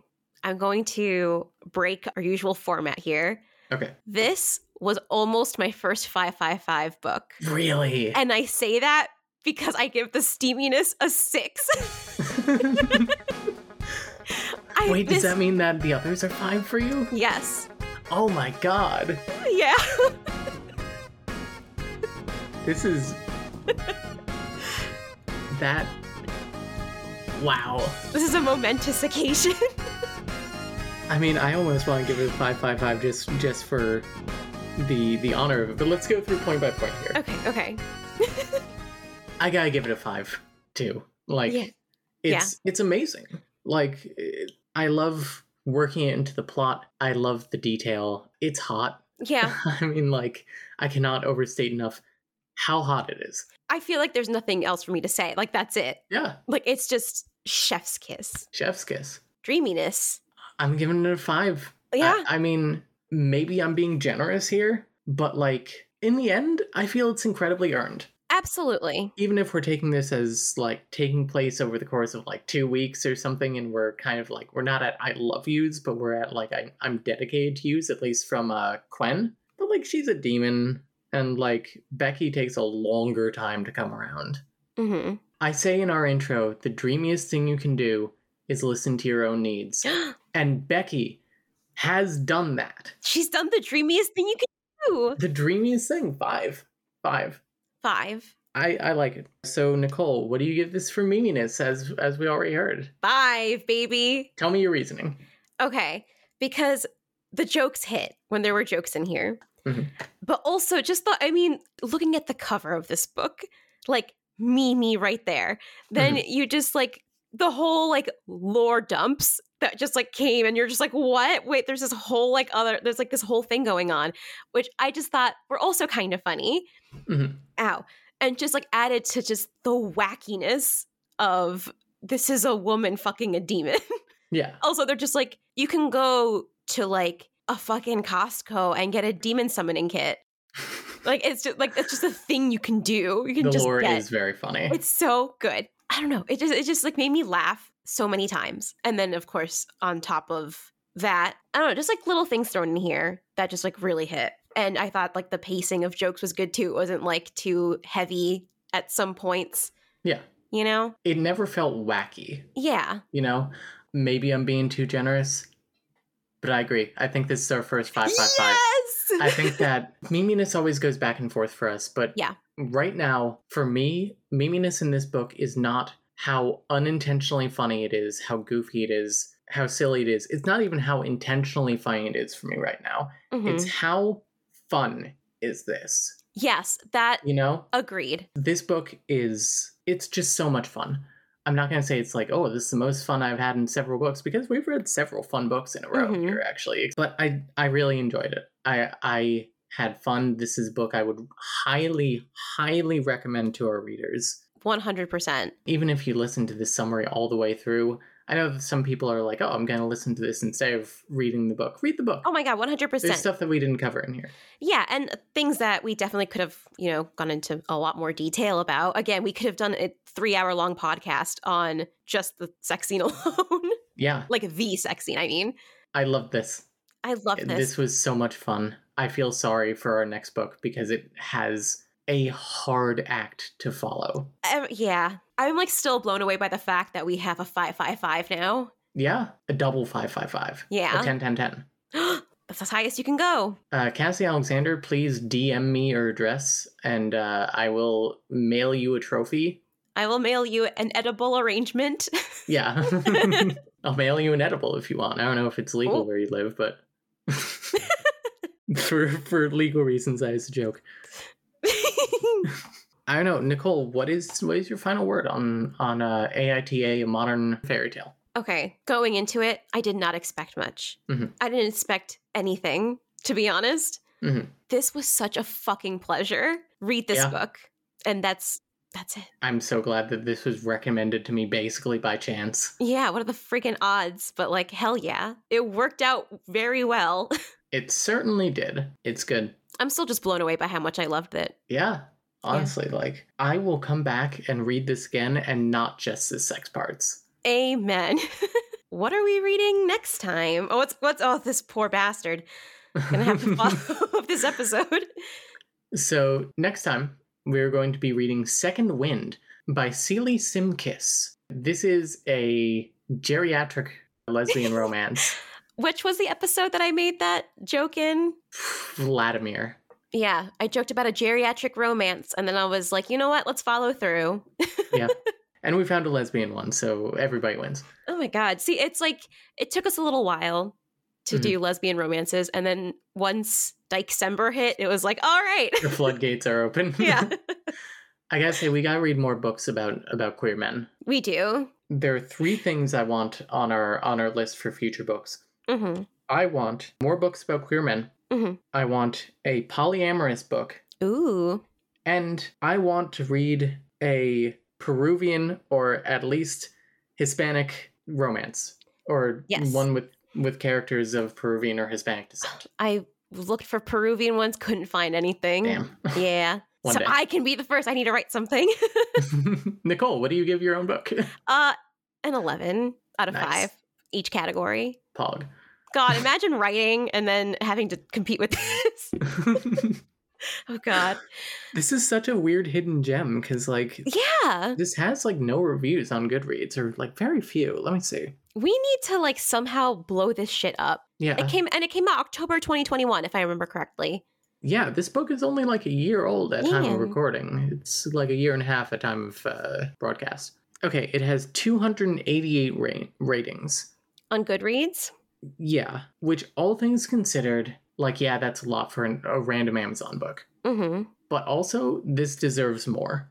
We've read way worse books with way better ratings and way more ratings. Oh my God. If I break. Crazy. Anyway, I think that's it. That's it. I'm just gonna sit with that for a second. Hmm. All right. Well, thank you so much for tuning in. You can check us out on Twitter at the 3LW podcast. We are also on Patreon and all the things. Twitter might be dead by this point. Who knows? Yeah, who knows what's happening? If not, we're on Tumblr, we're on TikTok, we're on Instagram. Join our Discord. Join our Discord. We have a Discord. I Yeah. will like I, I'm straight up going to read out the series of letters and numbers to you right now. The code. Get ready. D capital J lowercase e f k z capital J lowercase n f capital P. That will get you to our Discord. Join our Discord. Join our Discord. We have we have things there for Patreons. You can talk to us. We got plural kit installed in there. If you're plural, I'm plural. I, I, we're using that occasionally now. Hell yeah. So yeah, you get to talk to Oak as himself if you want, and he can tell you how tired he is of episodes being four hours long. Whoops. Thanks, Uh, he's not Oak. that bad. yeah, love you, Oak. Love you. Claudia, where can the people find you? People can find me on Twitter at punkdyke, P U N K D Y K E. Can't believe nobody had that at. Also, if Twitter is gone, I don't know where I am.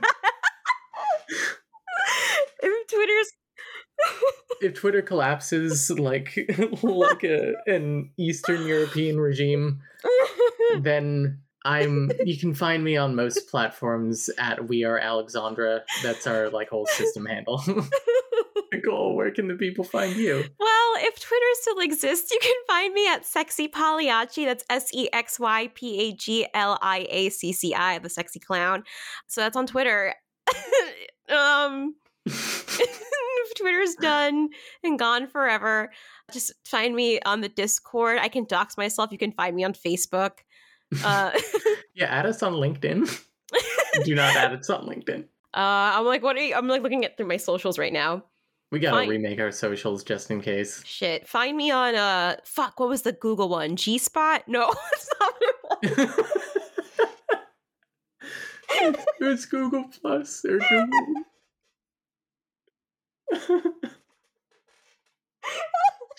yeah, my favorite Google service, the G Spot. Fuck, man. Oh, you got my shaggy voice coming out there. oh my god, crying. Like Scoob. Gotta find the G Spot. Oak, you can cut all of this. Crying. That's it, right? We don't have anything else to say? Yeah, that's it. Did we say bye? No, we didn't say bye. We were talking about the G Spot. there you go. Let's let's compose. Oh. Okay, well, that's it for this week. Tune in next time. We will see you then. Goodbye, friends. Bye. Bye. Bye. this episode was brought to you by our patrons June B and the Evergreen Collective, and by listeners like you. Thank you.